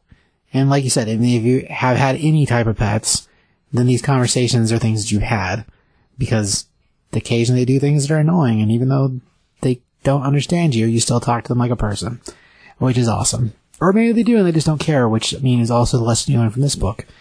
That's That how I talk to my pet. No dude. I- lessons are ever learned. I talk to my dogs. I'm like, hey, hello, dad loves you. Have a great day. I walk Right. out. Be good boys. You, I, it's it's oh, totally, that. Yeah, yeah. And anybody who loves their pets is the exact same way. I've seen Josh do it. I've, I've seen you do it to Josh. Yeah. I do it to Lucy and Robin right. and Leroy. I always go out the door. I'm like, all right, guys, I'll see you later. I love Yeah, you. Don't right. f anything up. Be good boys is what I say. Right. Be good boys. No, it's it's it connects on a personal level, and I think that, that that's probably one of the best parts of it is everybody knows that, and everybody has that moment at the end where, oh, I've had a long day, and I've I've been a good dad to you all week. I've given you food and given you water and love. Just don't knock over the TNT that's sitting on the on the counter. Please don't push that. It's, Come on. it's great, yeah, it's so good. so good. Fantastic. Super fun book. I forgot to talk about my favorite part of the book, which talked about jelly bean toes, which comes up and he's like, I would bet my jelly bean toes that blah, blah, blah, blah, blah, blah, blah, whatever it is. And I remember, I, again, I'm not a cat owner, but I remember Josh multiple times talking about only jelly bean toes. Oh yeah. So funny. I always squeeze them. Yeah. I love you, little jelly bean. toast. I would bet my jelly bean toes that that's where the catnip is. So clever. Yeah. Anyways, anyways, anyways. I mean, yeah, it's it's really great. I, I'm digging a lot. So, Speaking of so cats, good. we got Captain up in here. right? Causing causing problems. Causing pro- he's a problem Causing causer for sure. Look at him. Yeah, he's a bad cat. he literally is the worst cat He's a Oh bad my that, You I've, that I've owned. you picked him. I did. He's a he's a terrible cat. He's so handsome. He's fat and a jerk. he's not fat. Oh, he's fat. No. Don't say good boy. that. He's a good boy. I mean, he does like to bite though. He does like to put. Bad- That's how he shows love. I know it's terrible. Ah, In the morning, I'll be petting him, and, like, he'll and then I'll stop it like ah, yeah. and then I'll like I pet him again, and he like he quits biting. He quits like biting down, but he keeps his mouth open on my skin until like while I'm petting him. So like, if you stop, I'm going to bite again. Such a jerk. He's there. He's ready. It's funny. Get him, Captain. But yeah, as far as book, fantastic. It's Great. so good. Did you um, score it, Josh? What'd you say? Four. Yeah, Four. Yeah, I'm with you. Four. Book book of the night for sure. Freaking awesome. I think the other thing that I mean, I know this is a little a little thing. I like it would have gotten a higher score too. Like when it's when it's like superhero, like tough tough guy cinnamon, it's like it looks like a guy, and then when it's so like, but it's a girl cat, and then Right. So I don't. I, that's kind of like my whole. I was like, hmm. That's no, for real. I didn't know it was a girl cat until she says so. yeah, that's what I was just. Like, That's oh, it's a fair. girl cat. That's fair. Anyway, Um, well, let's see. As far as books, that's all for books. So we do have some cool audio from, well, audio I think is cool, from the uh, Colorado Springs Comic Con this uh, past week, so 2021. Sam Jones. Yeah, Sam Jones, Mr. Flash Gordon. So I got to spend a, a fair amount of time with the man actually um, at his booth and uh, listen to him doing during a panel. So the audio that you guys are going to hear, uh, just to preface it, what it is. Uh, so while I was talking to him at the booth about a couple things that, so the, the way the world happened, the panel happened first, and then me talking to him at his booth was afterwards, like maybe half an hour later or something. And, uh, that went on for a fair amount of time till eventually, while we were talking about certain things, I'm like, yeah, well, I, you know, as we were talking about things, I asked him a couple questions about like the Taika Waititi thing, which we mentioned before. We didn't mention on this podcast, I though, guess by we the way. We Yeah, need yeah. to talk. We need to talk about that real quick. Yeah, for a second. So like, uh, I guess at one point prior to Taika being as popular as he is now, he took and was trying to pitch the idea of an animated Flash Gordon show and they got shut down as a thing. And now he's in the process of turning it into a live action, like it actually happening now that he's, So, so the animated project got canceled, and Right. then it got moved to be a Live action. Live action, which is important because originally he wanted, or Taika Waititi Mm-hmm. wanted a Flash Gordon sequel. If I remember correctly, Right. that's what it started, right? yeah, yeah, Flash, Flash Gordon 2 is what, the, was what they were doing. Okay. Whether the live action is going to be that or not, I don't entirely know. Um, but he's like, yeah, at this point, we're still working on doing something with it, which I think is really, really cool. Because if even if it is like a passing the torch kind of scenario, I think that's great. And like, just as a thing, getting more Flash Gordon would be really cool. Agreed. Um, but yeah, so anyway, as we were talking, he's like, you should be recording this stuff. And I'm like, you're right, I should be. Because I didn't even think about that while it was happening. And, uh, so as I turned on the recorder, this fellow walked up and, and that was one of the cooks at the, uh, the sporting arena, because we were in a hockey arena. That's where this convention happened at, was in the, uh, I think it's the Westboro arena up there in Colorado Springs. And, uh, they have a full, like, kitchen staff. And the kitchen staff, of course, did all the stuff for the, uh, the press room and the, uh, and the celebrity room. So, like, all the food that was presented for the, for the guests. Anyway, so one of the guys walked up during that, that, that is a chef there. And so we, Flash started talking to him about Flash Sam. Gosh, Sam started talking to him about cuisine, and then eventually I turned into talking about Italian cuisine, which the man really does love because it comes back a couple times during the evening. Anyhow, so we recorded that, which was was neat. And eventually, like, we got to the end of the night and, uh, the convention itself was getting ready to close down. The buses were coming to move all the celebrities back to their hotel. And so he had the, had the call up for the evening. Um, and, uh, you know, sign a couple autographs, which I'm going to have, and eventually I'll get one of those framed, which would be awesome. Cause he, he did two of them for me, which is great. So yeah, so that was the end of, like, so the, as far as things are recorded, we, we, we got that recorded, and Sam gives his, uh, five or six things necessary for a, uh, a good Italian restaurant. It, it's awesome. Uh, anyway, so audio is not the best audio because we're, we're, again, we're recording in a hockey arena and, uh, it wasn't directed in a way that we were doing like an interview or anything. So Which Comic Con were you at? this is the Colorado Springs Comic Con Got it. 2021. Nice. So just a few weeks ago, uh, which we got a couple other interviews from different artists up there too, which um, eventually we'll put on the show too, probably the next couple episodes. But yeah, as far as show is good show, it's fun. Sam, awesome dude, really great to talk to. Uh, the second piece of audio is from his panel. Uh, so the moderator was asking questions in the panel and that's what that's from. Um, so again, I mean, the audio is not the best audio in the world, but at the same time, it's still pretty cool and it's neat to hear Sam talk about things. So he gives, he re- recalls different things during the Flash Gordon, um, movie and the filming and there's a batch of questions asked by the audience. So hopefully the questions from the audience are loud enough everybody can hear them. He was pretty good actually about letting people know what he was talking about when he was doing it. But as a thing, you get to relive part of what I got to live through in the uh, convention center. So that's, sorry, in the hockey arena at the convention. That's what was going on. Anyway, so that's what this is. Uh, we're going around that now.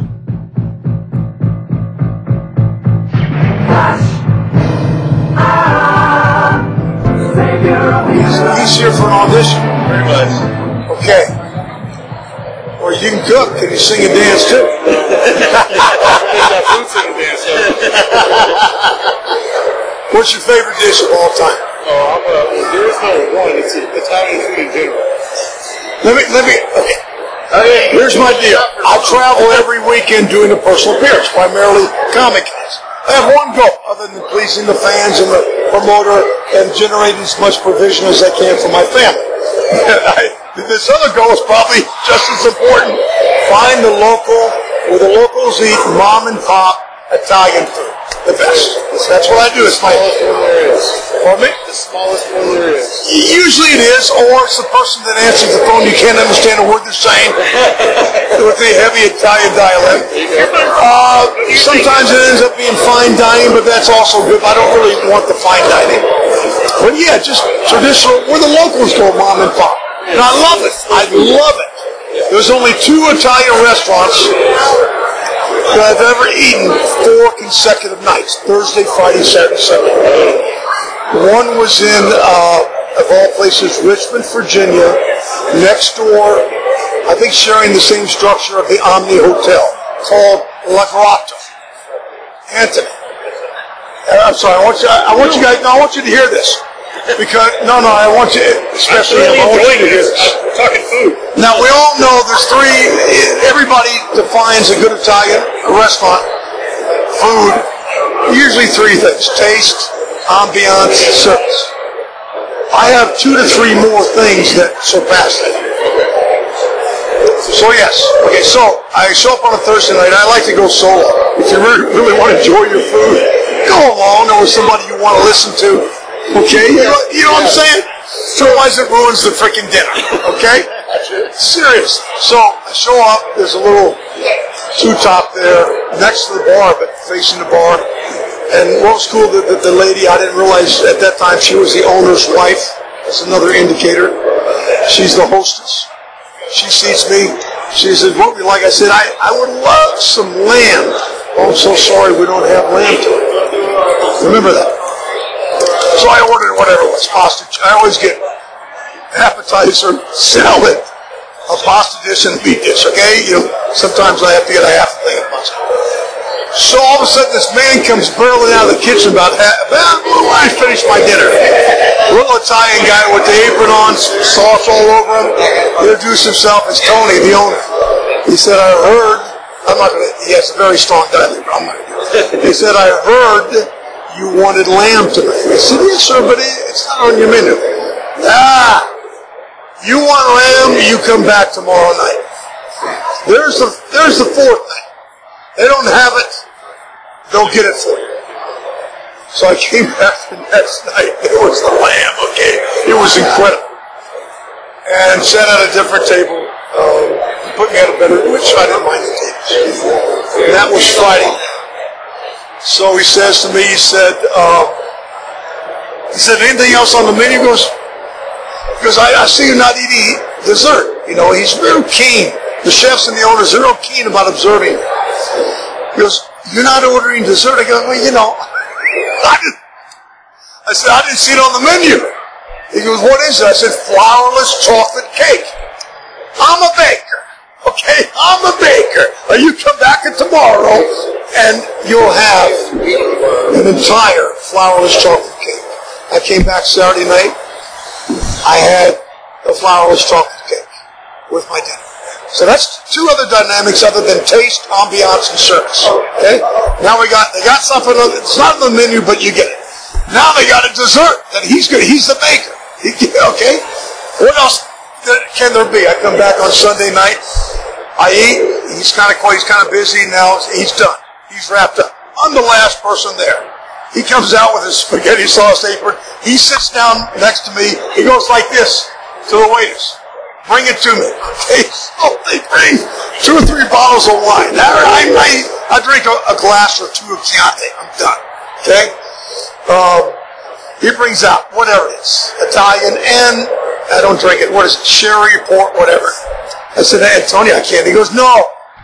Now it's you and me. Okay. So the third thing, so it's actually six. The third, okay, other than taste, ambiance, service, it's not on the menu. They bring it entree next night. He's baked a freaking flourless chocolate cake. It's he's sitting down with the customer, talking about life, talking about kids and grandkids, and drinking some wine. That to me has never happened. I think the only thing that could top it would be on that Thursday night if you ran out and actually got the lamb at a butcher. at a butcher and got. it. That's never happened. And then the other one was in um, uh, Orlando, Florida, at the DoubleTree in across the street from the Double DoubleTree SeaWorld. Was this little tiny? It's called what's the Italian name for a restaurant? Ciao Restaurante. Right. That's all it's called. Little teeny thing. Thursday, Friday, Saturday, Sunday night. Why? Because I've never had. I see on the menu calamari. I've never seen sautéed calamari. Well, what is that? Well, guess what? I had it four, I had it four consecutive nights. Okay, good fine. And the best freaking salad I ever had in my life called a novella salad. I guess that's a part of Italy. So it's all the greens, more greens, and then think of more greens. And they and then they take the freaking olives and they slice them instead of that way. They slice them down the middle, so it's a bigger olive. Just enough, not too many. And then some little cheesy was goat's cheese or whatever it is. Walnuts. Yeah, but it's called a Novell. Anyway, I went there four consecutive nights. Little teeny, teeny place. And that's the only twice I went to the same restaurant four consecutive nights. And I believe I was alone. Maybe that was the other dynamic. I got to enjoy it. I'm, I'm sorry to keep you waiting. No. Uh, yeah, uh, it seems like unless you're really with somebody you want to be with, I think being alone is kind of cool too. You're not alone, you have food. And I'm taking pictures of every dish and I'm sending it to my wife. You know, my wife said, it looks nice, but how much is it? I don't care. It's good. Okay. It's freaking good. Have you ever seen a salad like this? Have you ever seen sauteed calamari? And you would think, because when he said sauteed calamari, I thought, uh, greasy. Ugh. No, no. Yeah, it was sauteed, but it wasn't all that overdone. Anyway, and, and they know the real how to eat it, bread. He knew right away on the second, no, he knew the first night. He brought me, the saucer was there, and he knew. He brought the bottle of olive oil right there. He knew I poured the olive oil in the dish and I dipped my bread in the olive oil. One restaurant said, we can't do it because of COVID. You can't what? Pour the olive oil? No, you can't dip. I'm like, really? I can. Okay.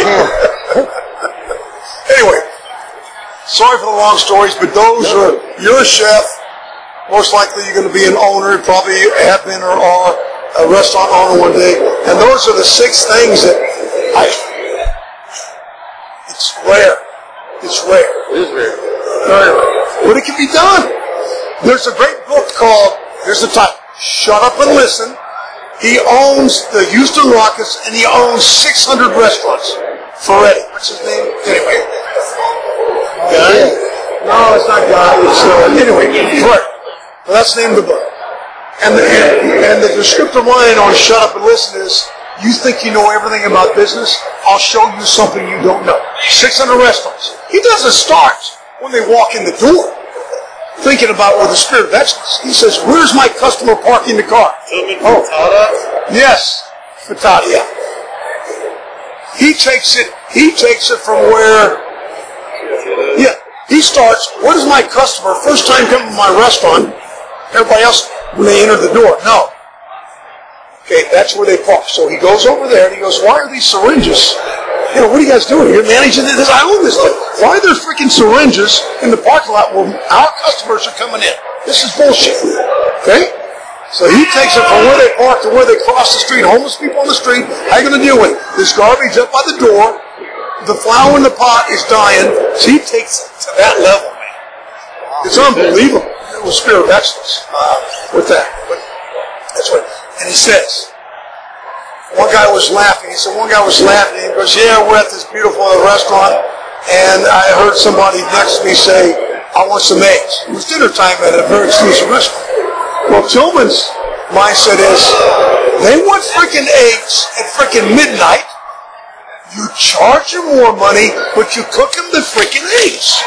Simple as that. You don't say, no, we're not doing eggs right now. That's bullshit. That's how he's owned 600 restaurants. It's just, he owns all those what, Lowry, all those chains, Lowry's, and I don't know. Anyway, you're, you're patient.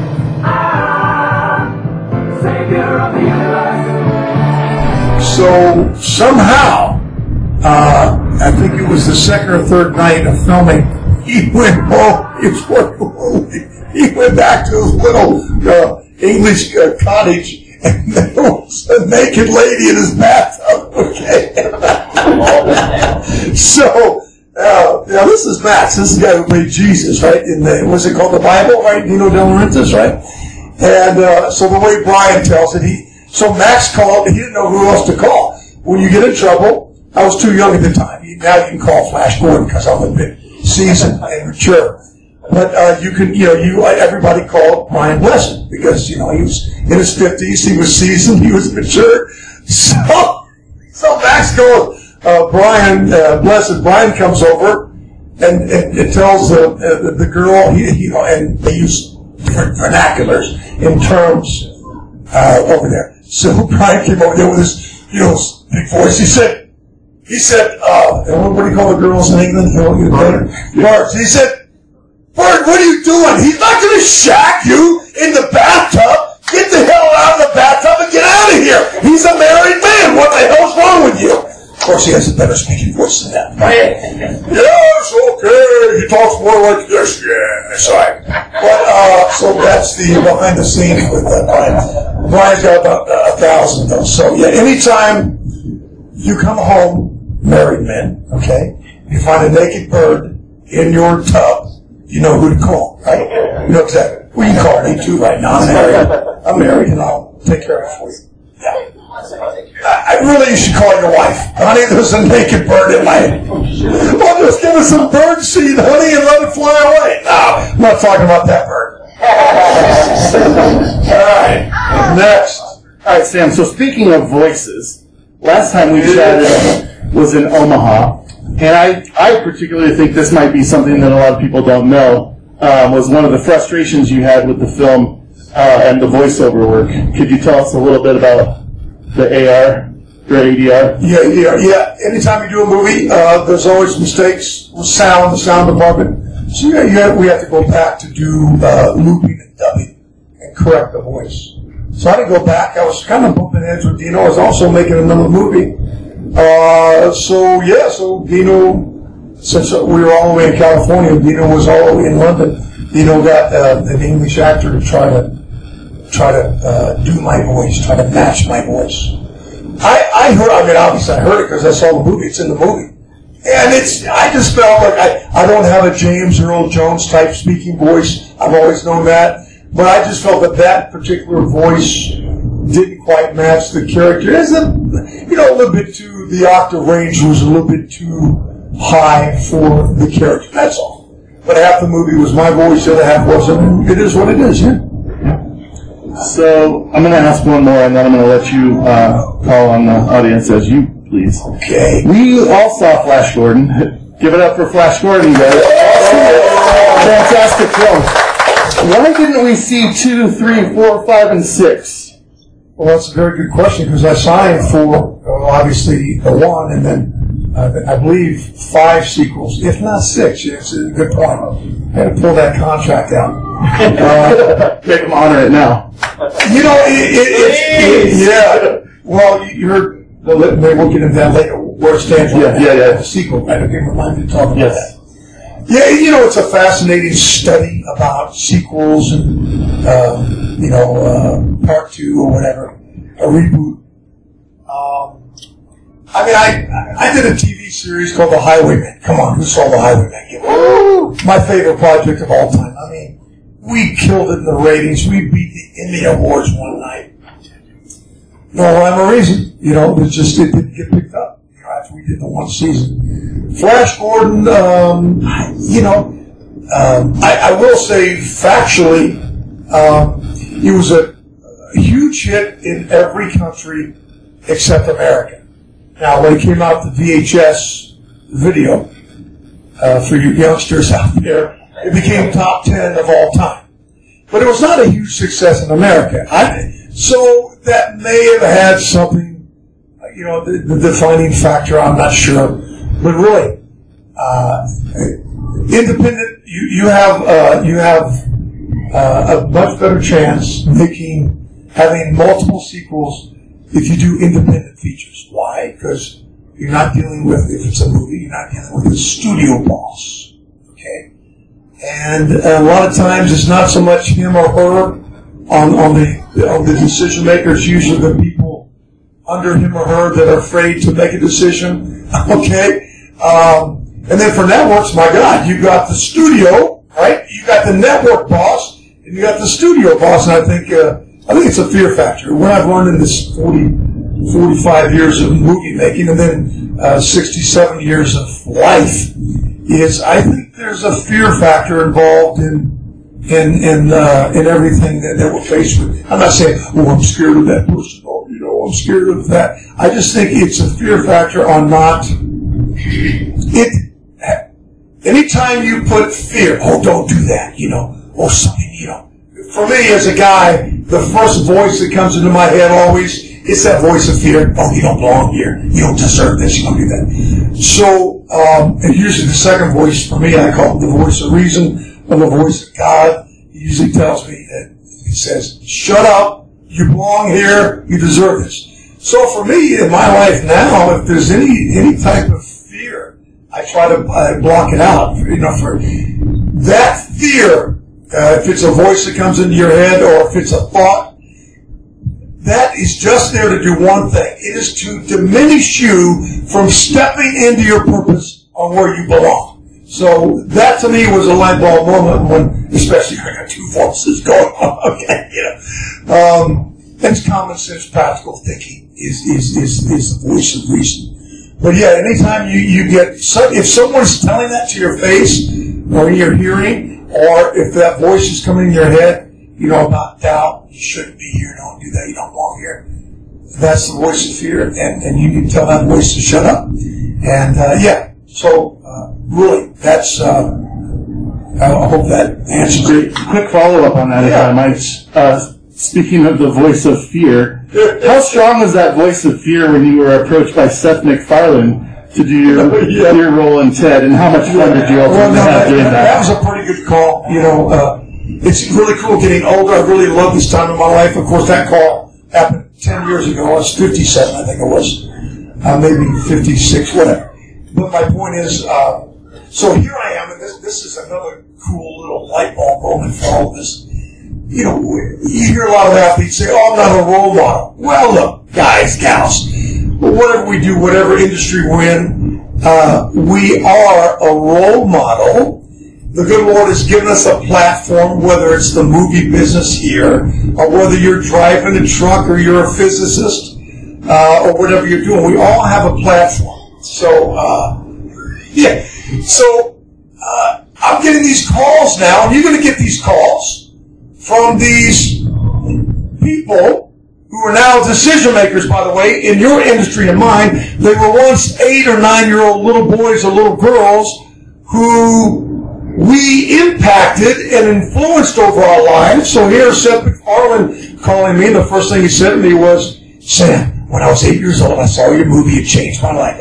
So I said, said, now who are you again? I had to say, I had to say. Yeah, we, we knew who he was. I said, oh, what do you mean? How did I change your life? He said, well, when I walked out of the movie theater, I knew, I knew I wanted to be a creative type guy. I said, Seth, you turned out to be a creative guy, but you're also a bit perverted. I hope I had nothing to do with that. so uh, my point is, look, whether you think we think we're role models or not, we need to be real particular on what we say out of our mouth and our behavior.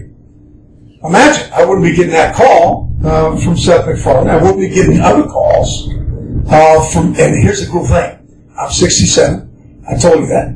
That means okay. I keep doing movies now. I love doing independent movies, by the way. I keep doing movies now my 60s, my 70s, my 80s. What does that mean? So these kids that are right now are six, seven, four, not even born yet, not even born yet, they're going to see that movie or one of my movies. I'll be getting calls um, in my 90s. This is great. You'll be getting calls into your 90s plus. So my, my, I guess the moral of the point of the story is, yes, we're role models, whether we like it or not. So, and, and yeah, I don't want to get into whole, and what we're experiencing right now, I mean, even me, sometimes we're so sensitive. This COVID thing has been off the charts. We, we take offense so easily. You've offended me. No. Uh, I get that all the time. we got to get over it. So we need to be picked up now. We need to be built up. We need to be encouraged. So that that's that's and that has to do with that fear factor too. We just need to tell that fear thing to shut up. Okay. And uh, yeah, some questions. Yeah, I appreciate you uh, having the clairvoyance to know that that, that was a good call. Clairvoyant? Did you just call me a clairvoyant? I have taken offense. I'm really offended now. Oh. All right, I'm going to go. Discernment. Let's use the word discernment. I like that word. I'll let you go ahead and uh, pick who you want. Right here, young man. Yes. Were there, was there actual drugs in the movie Ted? The question is, were there actual drugs in the movie Ted? Like, Well, I mean, personally, honestly, no, because if there were, and uh, then you're not going to work. If, if you're busted, meaning I don't mean about the cops. If you're, if any of the actors are actually doing it, you're not going to work again. I mean, the, the liability, the liability factor is enormous. It's huge, especially a movie like Ted. We're talking Flash Gordon, Universal Pictures. Uh, Ted, Universal Pictures, huge. I mean, I think Ted was Flash Gordon was 35 million in 1979, right? And Ted was like 60 or 70 million in, uh, but still, uh, yeah, that's still pretty doggone good. Yeah, I, I mean, they don't really, probably independent films, they probably tolerate alcohol and drugs. Um, but yeah, it's, it's, it's not what you want to do. I mean, it happens a lot. Uh, I've been on some independent films overseas, you know, and everybody doing this and that, but yeah, you don't want to, you know, now if you want me to, if you want me to address drugs, okay. Matter of fact, when Seth, no, no, no, I, I mean this, when Seth called me, you know, he said I've written a script about a cute little, cute little teddy bear. That bear's not cute at all. That bear's got some freaking issues. Are you kidding me? Well, here's the deal. I said, well, yeah. I said, I'm of course I want to work with you. I got to read the script. I want to see a final copy.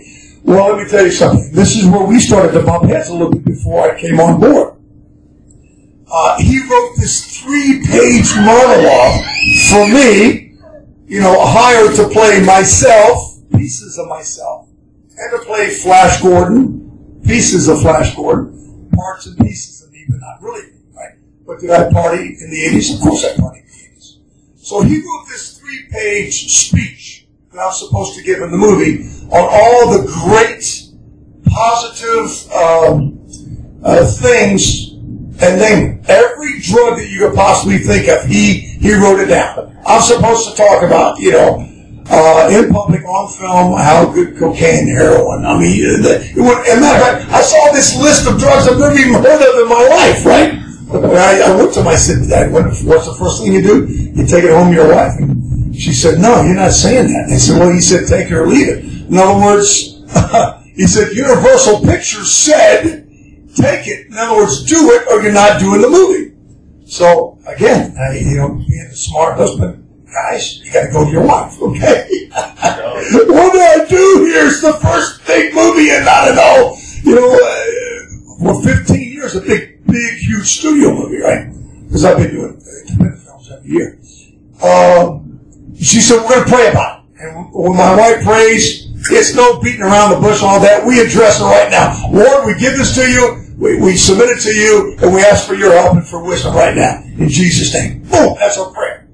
I went, okay. I said, what do I tell him? Wife said, and she said, you tell him that you're going to show up for work and you're going to be there on time. That's all you got to say. I said, okay, so two days, three days, I signed the contract. I think that same day. Three days later, I have show up. We're shooting the three-page monologue where I have to talk about all the healthy, good, positive benefits of every drug in the world and drugs I haven't even heard of.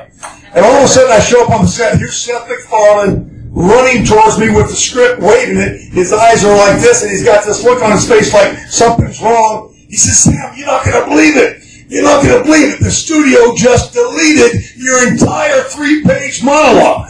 So that, that faithless part of me, that, you know, losing faith part, I almost said, well, what happened? But I didn't. I knew exactly what happened. God answered prayer.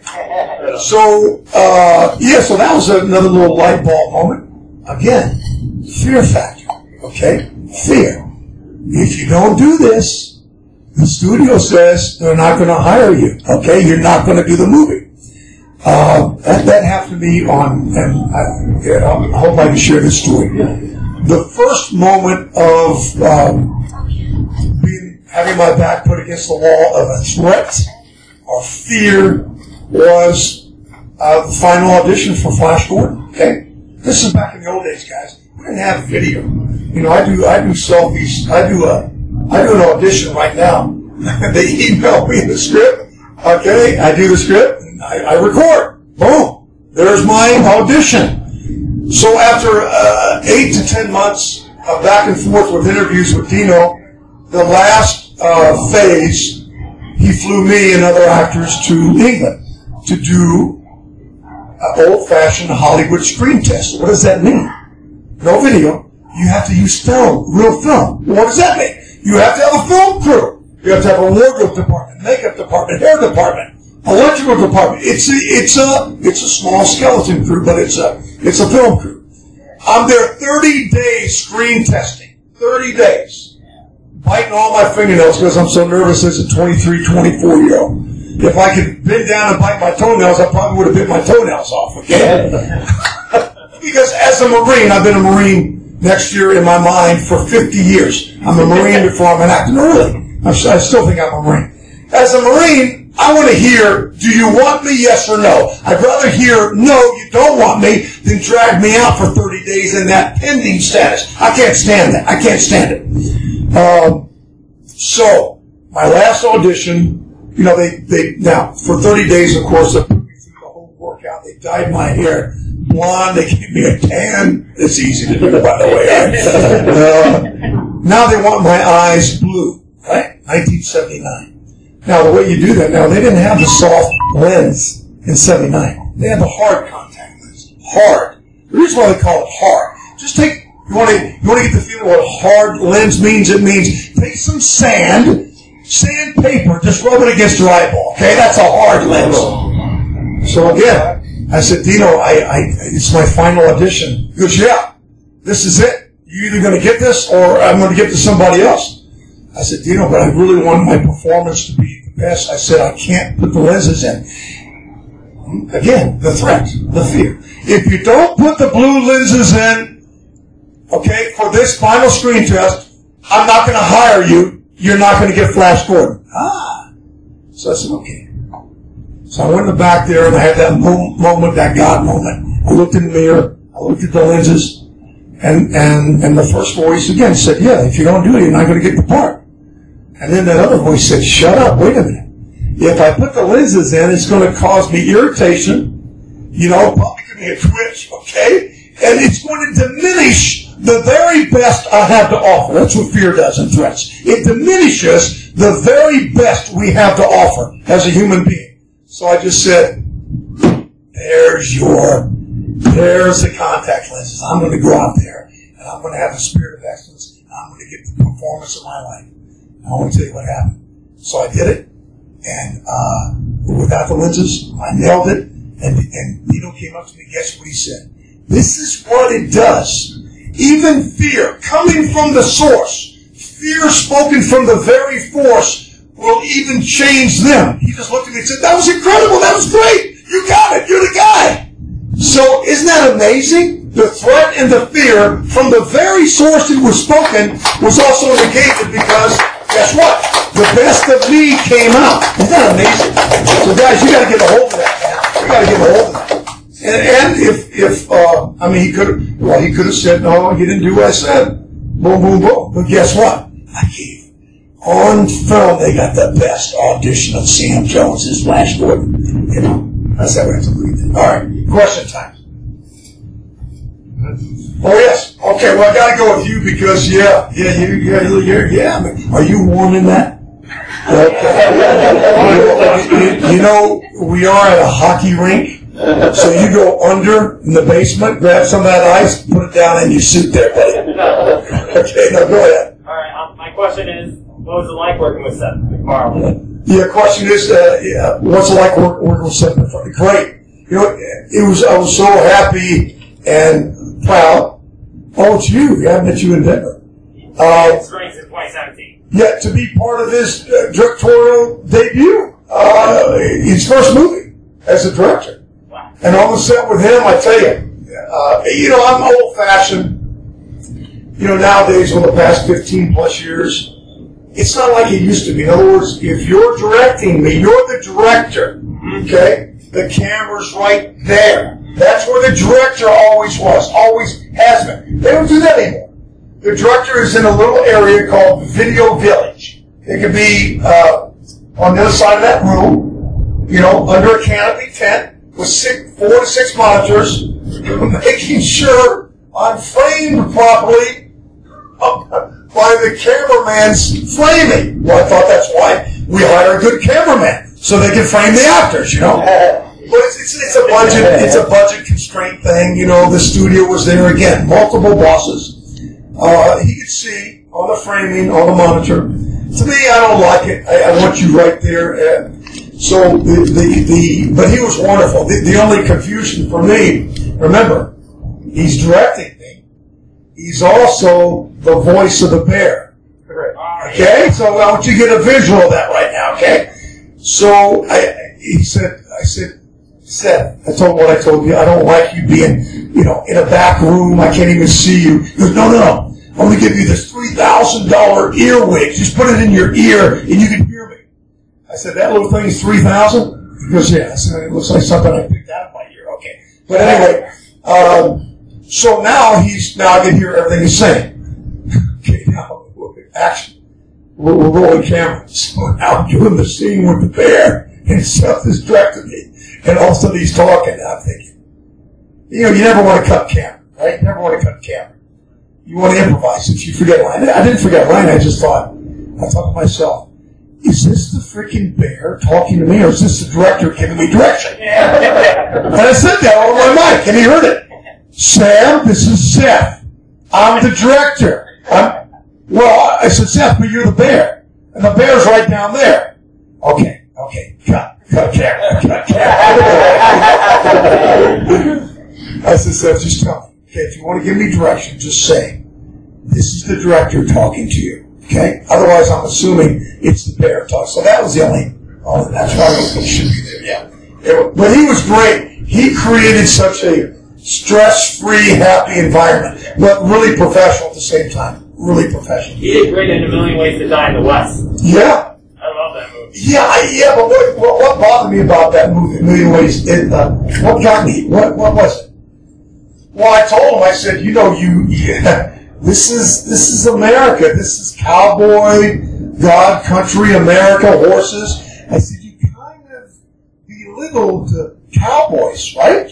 You kind of belittled cowboys and stuff. Anyway, uh, but no, he, he was wonderful to, to work with uh, a first and, and a second time for, for tattoos. Questions? Come on, guys. Right? Wait, did I get you yet? No, I didn't. Oh. So, um, outside of Flash Gordon, Ted 1 and 2, is there any role we should, like, look for you in that really meant a lot to you? One that, like, was your favorite to act in? And Did you guys hear the question? Other than Flash Gordon, Ted, are there any other roles that, that I want you to see? Uh, well, you got to understand, and when you guys hear this, uh, please don't send me a lot of stuff, but, but it's okay if you do. Um, remember, I, I've done 66 films. I've only seen half of my work. Why? Yeah, I tell that to people. Uh, well, oh, I've seen it once, but some of it, uh, maybe 40% I've not seen at all because, you know, I, I, I'm a dad, right? I'm a dad. So I got my daughter saying, Daddy, you take me to dance? Or I got my son saying, hey, Daddy, you take me to baseball today? No, children. Well, I'm taking you to the movie so you can watch me, or we're going to put in the tape and you're going to watch me. So, you know, I had to be, I to be the dad. You know, come on, man. We got to be the dad. So, but in time, I always thought, well, I'll be able to see that. I'll go back and see it. But now, so when the fans hear that, I get these really cool, uh, sometimes VHSs. I don't have a VHS machine anymore. Well, I get the DVD now. Some of the old movies I did in the Philippines and, you know, with Catherine Bach and, uh, not, not, uh, Patrick Swayze, but Don Swayze and Billy Blanks. I I did some really cool action pictures, a lot of them. Uh, Joey Travolta directed me in two or three. I did three movies with Shannon Tweed. Some of those I haven't seen, you know. Had to pick one. Uh, pick one that I want you to see, which I really Besides Ted and well, I did, I did one two years ago, which is kind of cool. It's a true story. I played the dad. A true story is called Silent Natural. Oh. Um, The Jeff baseball player? yes, it's a true story of the first deaf Major League Baseball player in America in the 1880s. His name was William Hoy, and but he would only be he would get mad if you didn't call him dummy. The term dummy was not derogatory. We dummy meant you can't hear, you can't speak.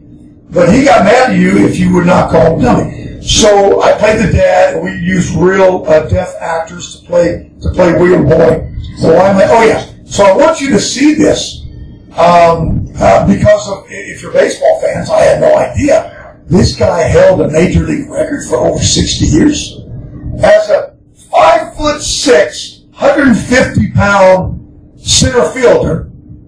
The record he held in one game. One game, he threw out three runners, not by way of relay, but from center field. He threw out three runners, rounding third, trying to go home. He threw them out of the home plate. He held that for 150 pounder. Yeah, that- that's that's crazy. And and plus uh, he had plus as a rookie, I think he I think he holds this record too. Uh, uh, 88 stolen bases uh, his rookie year. Is that a record? 88 stolen bases. He had this unique uh, ability. Well, you know how they tell athletes, no matter when you get up there, no matter what it is, especially at the bat, whatever, block everybody out, block everything and every. Well, well, Williams Williams deaf. William always deaf. So when he got up the bat, he didn't stay. But when he got on first base, guess what? He's now focused on the pitcher. Right? He get to never, never having any history of this pitcher. Never played against him before. Never seen his routine of either throwing the ball home to the batter or throwing to first base. He can discern and figure out the picture within seconds. Within seconds. Again, 88 stolen bases. So, uh, for history, number one, and really uh, watching this this movie, it's a period piece to uh, late 1800s. Also, I, I, think that the moral of the story is that my character and then my wife's character, we were so over, you know, how we are around our children, having a deaf child, we were over, what, what's the word, over, overprotective, thank you. So overprotective.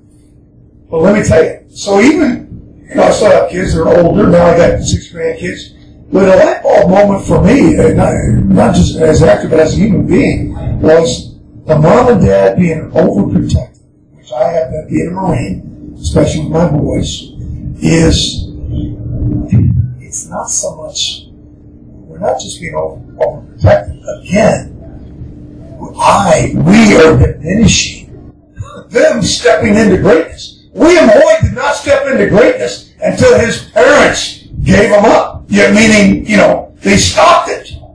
Well, son, you, because they thought in the, and here's another little cool thing. In the 1800s, most of the American public believed baseball was a seedy, seedy business of gambling and, you know, girls and drinking, and, I, I guess it was.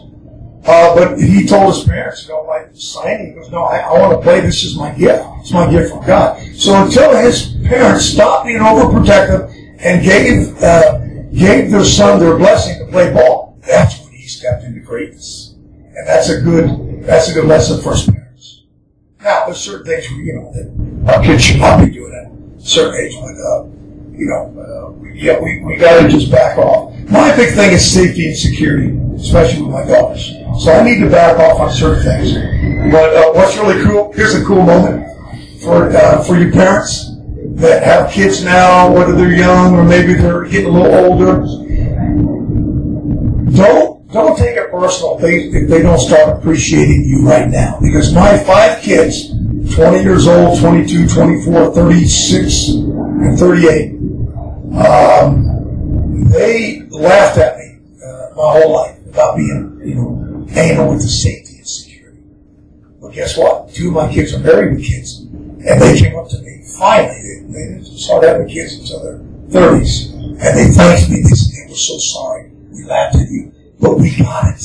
We understand. We're doing the same thing you're doing with our kids. So you know, don't lose heart. Don't take it personal. Sometimes the kids won't appreciate us until um, I got one son. My gosh, he was appreciating us at age of 17. That's a miracle. That's unheard of. That's unheard of. Uh, by the way, he's more playing college baseball right now. Okay, so. but yeah, so don't don't take offense don't lose. They will they will come around, and it could be till they're 40 years old or 45. You know, but but they will. They will. Who's next? We got time for one more. Who's got the best question? Right there. The best one. Yeah, don't worry. No. Oh, yeah, I know this guy. Yeah. Of all the films you've done, Yes. I'm mostly interested in what goes on behind the scenes Yes. and what winds up on the pictures. So, what's the biggest screw up, the biggest mistake, the biggest problem that nevertheless wound up being distributed in theaters? Well, for me, it happened on stage uh, in in theater. I went back in my in my 30s when my film career wasn't uh, where I thought it should have been. I went back to I went back to acting class. I went back to theater, doing stage. Of fact, I was doing two plays uh, uh, in one week. I mean, each week I was doing uh, every week I was doing two separate plays. And one went on to be a huge hit with James Earl Jones and Faye Dunaway called Scorchers. I actually was part of the first cast, but the mistake that happened to me would turn into a huge, actually got me hired for another movie. Uh, I'm on stage with this other, uh, uh, remember, I'm, I'm the oldest guy, I'm one of the oldest guys in acting, acting class, usually younger in their 20s, so I'm in my, I think, excuse me, in my early 30s, maybe mid 30s. So this uh, other actor who was more seasoned than me, uh, maybe a little bit older, uh, Lee, we're doing the scene, and I, I forgot my lines. I just went blank, just stared at him. I mean, I just stared at him. You know, and I knew that night we had uh, all, not just the press. There were movie producers there, and you name it. And I just stared at him, and uh, and thank God I took him, you know, in improv, improvisational classes. So, but I wanted him to feed me my line because I can improvise all, all day. So I looked at him after about 30 seconds after that stare down. I looked at him hoping to give me a line. And I said to him, just what in the hell are you trying to say to me? Okay, you think he'd give me my cue? He said to me, no. What in the hell are you trying to say to me? so we stared another, I don't know, you know when you're on film or you're on stage, like we are now, if you're not talking, I'm not talking, 30 seconds, six, 90 seconds is feels like an hour. So it went on for about 90 seconds, and then it just, I got it. At the end of that night, uh, we were in the back, you know, getting changed, and someone said, there's a movie producer who wants to see you. And the movie producer came up to me and said, I've seen a lot of plays, I've been to a lot of shows, I've never seen a moment like that on stage in my life. And I wanted to say, oh, you mean because I forgot my line? But so that was a huge mistake, which turned into an incredible blessing. I went on to do uh, My Chauffeur. I don't know if you saw My Chauffeur. Uh, Debbie Foreman, she was a Valley girl, you know. And then we did that in 80, what it was, 80s. Yeah. Eighties are a blur. Well, yeah, well, yeah, you know, a lot of it was work. It's crazy. Like, oh, that was with Cindy Williams, you know, Laverne and Shirley in Kansas last week at Planet Comic Con. And I, we looked at each other, you know, and there we were. She was in the heart of what Laverne and Shirley, right? I mean, number one show for I don't know how many years. And I was doing a series after series, movie after movie, and we realized we've never met. We've never seen each, I've never seen one of her shows. She's never seen one of mine because we're always working or, or, or always raising family or something. So, yeah, it's, it's, it's quite unique. Uh, that's why I love coming to Comic Cons. I get to hear from you, and it's your chance to tell me your story, how I impacted your life. But don't tell me, but because of you. I had one guy tell me, I said, what's your story? He said, oh, you traumatized me as a child. I said, I'm so sorry. So I said, what, what happened? You know, Flash Gordon. I said, yeah. I said, that's a pretty uplifting movie. No, no, no. I have problems to this day. I said, what happened? When you stuck your arm in that tree where that wood beast was. I was only three years old, man, and it traumatized me. I said, well, come here. Let me squeeze your brains, okay? And squeeze them till that traumatization, whatever the point always leaves. Okay, is it gone? Is it gone? Okay. Oh, God. Please don't come to my table and punish me because I put my arm in the tree trunk where the wood beast was, okay? Ted got me addicted to cocaine. Says that Ted got. You know what that was? Coming out of the bathroom with the bear and Mark Wahlberg and myself with the white powder. Well, you know what that was, right? That was a little jar of baby powder that, that the bear accidentally knocked over. That's all that was. Yeah, whatever you want to call it. I'm, I'm here till doors, wait, doors close at what time? Nine o'clock. Well, either till doors close or until they serve Italian food, okay? Ladies and gentlemen, thank you for coming to our city. Appreciate your time, sir. Sam Jones, everybody! You're telling your stories at his feet.